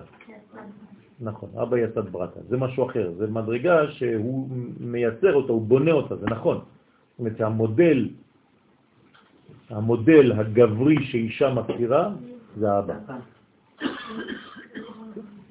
זה- אחרי זה צריך לתת גם כן מכל התסביך אדיפוס. איך להתנתק ואיך לדעת מה לשמור ומה לעזוב. אם לא, אתה בעצם רוצה רק את אימא שלך כל החיים, והבת רוצה רק את אבא שלה, זה המודל, ואחרי זה קשה לה למצוא גבר, והוא קשה לו למצוא אישה. צריך. לדעת איך להתנתק מזה כדי לבנות זוגיות נורמלית. מה? שהיא מוצאת גבר, מוצאת אבא אחר. בוודאי. היא מחפשת גם אבא, גם בעל, גם בן, הכל, היא מחפשת כל הדמויות הגבריות. לכן איך הוא קורא לה? פעם הוא קורא לה אימא, פעם הוא קורא לה ביתי, פעם הוא קורא לה רעייתי, פעם...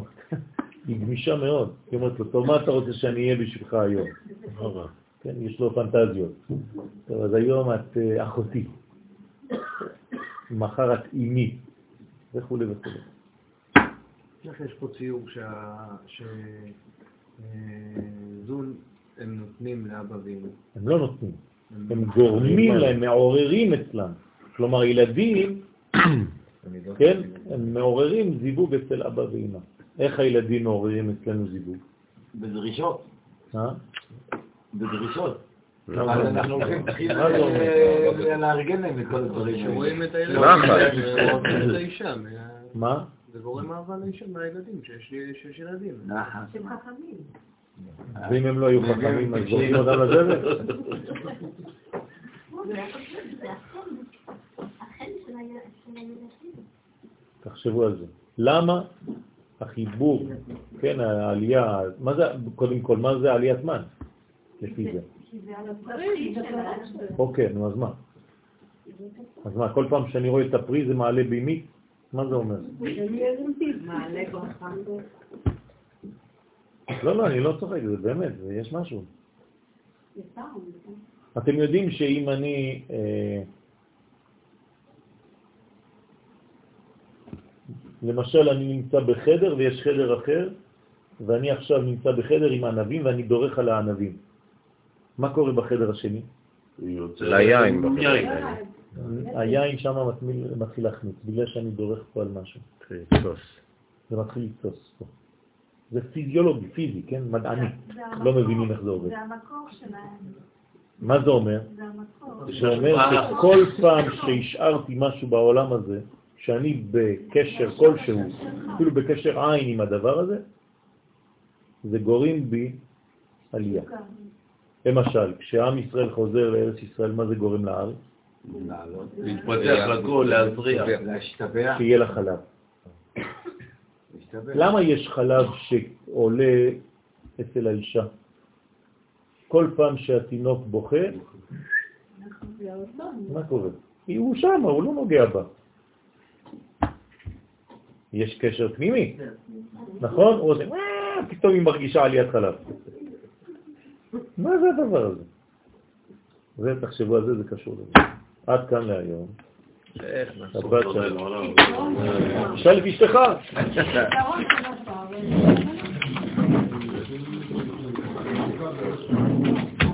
דרך אגב, למה אני אומר עולה? למה אני אומר עולה ולא יורד? מאיפה זה עולה? ביסוד שלה. זה הדם שלה. חלב זה דם. זה זה דם. פשוט הוא הוא דם, הוא לא נהפך לחלב. זה דם, רק שהוא לבן.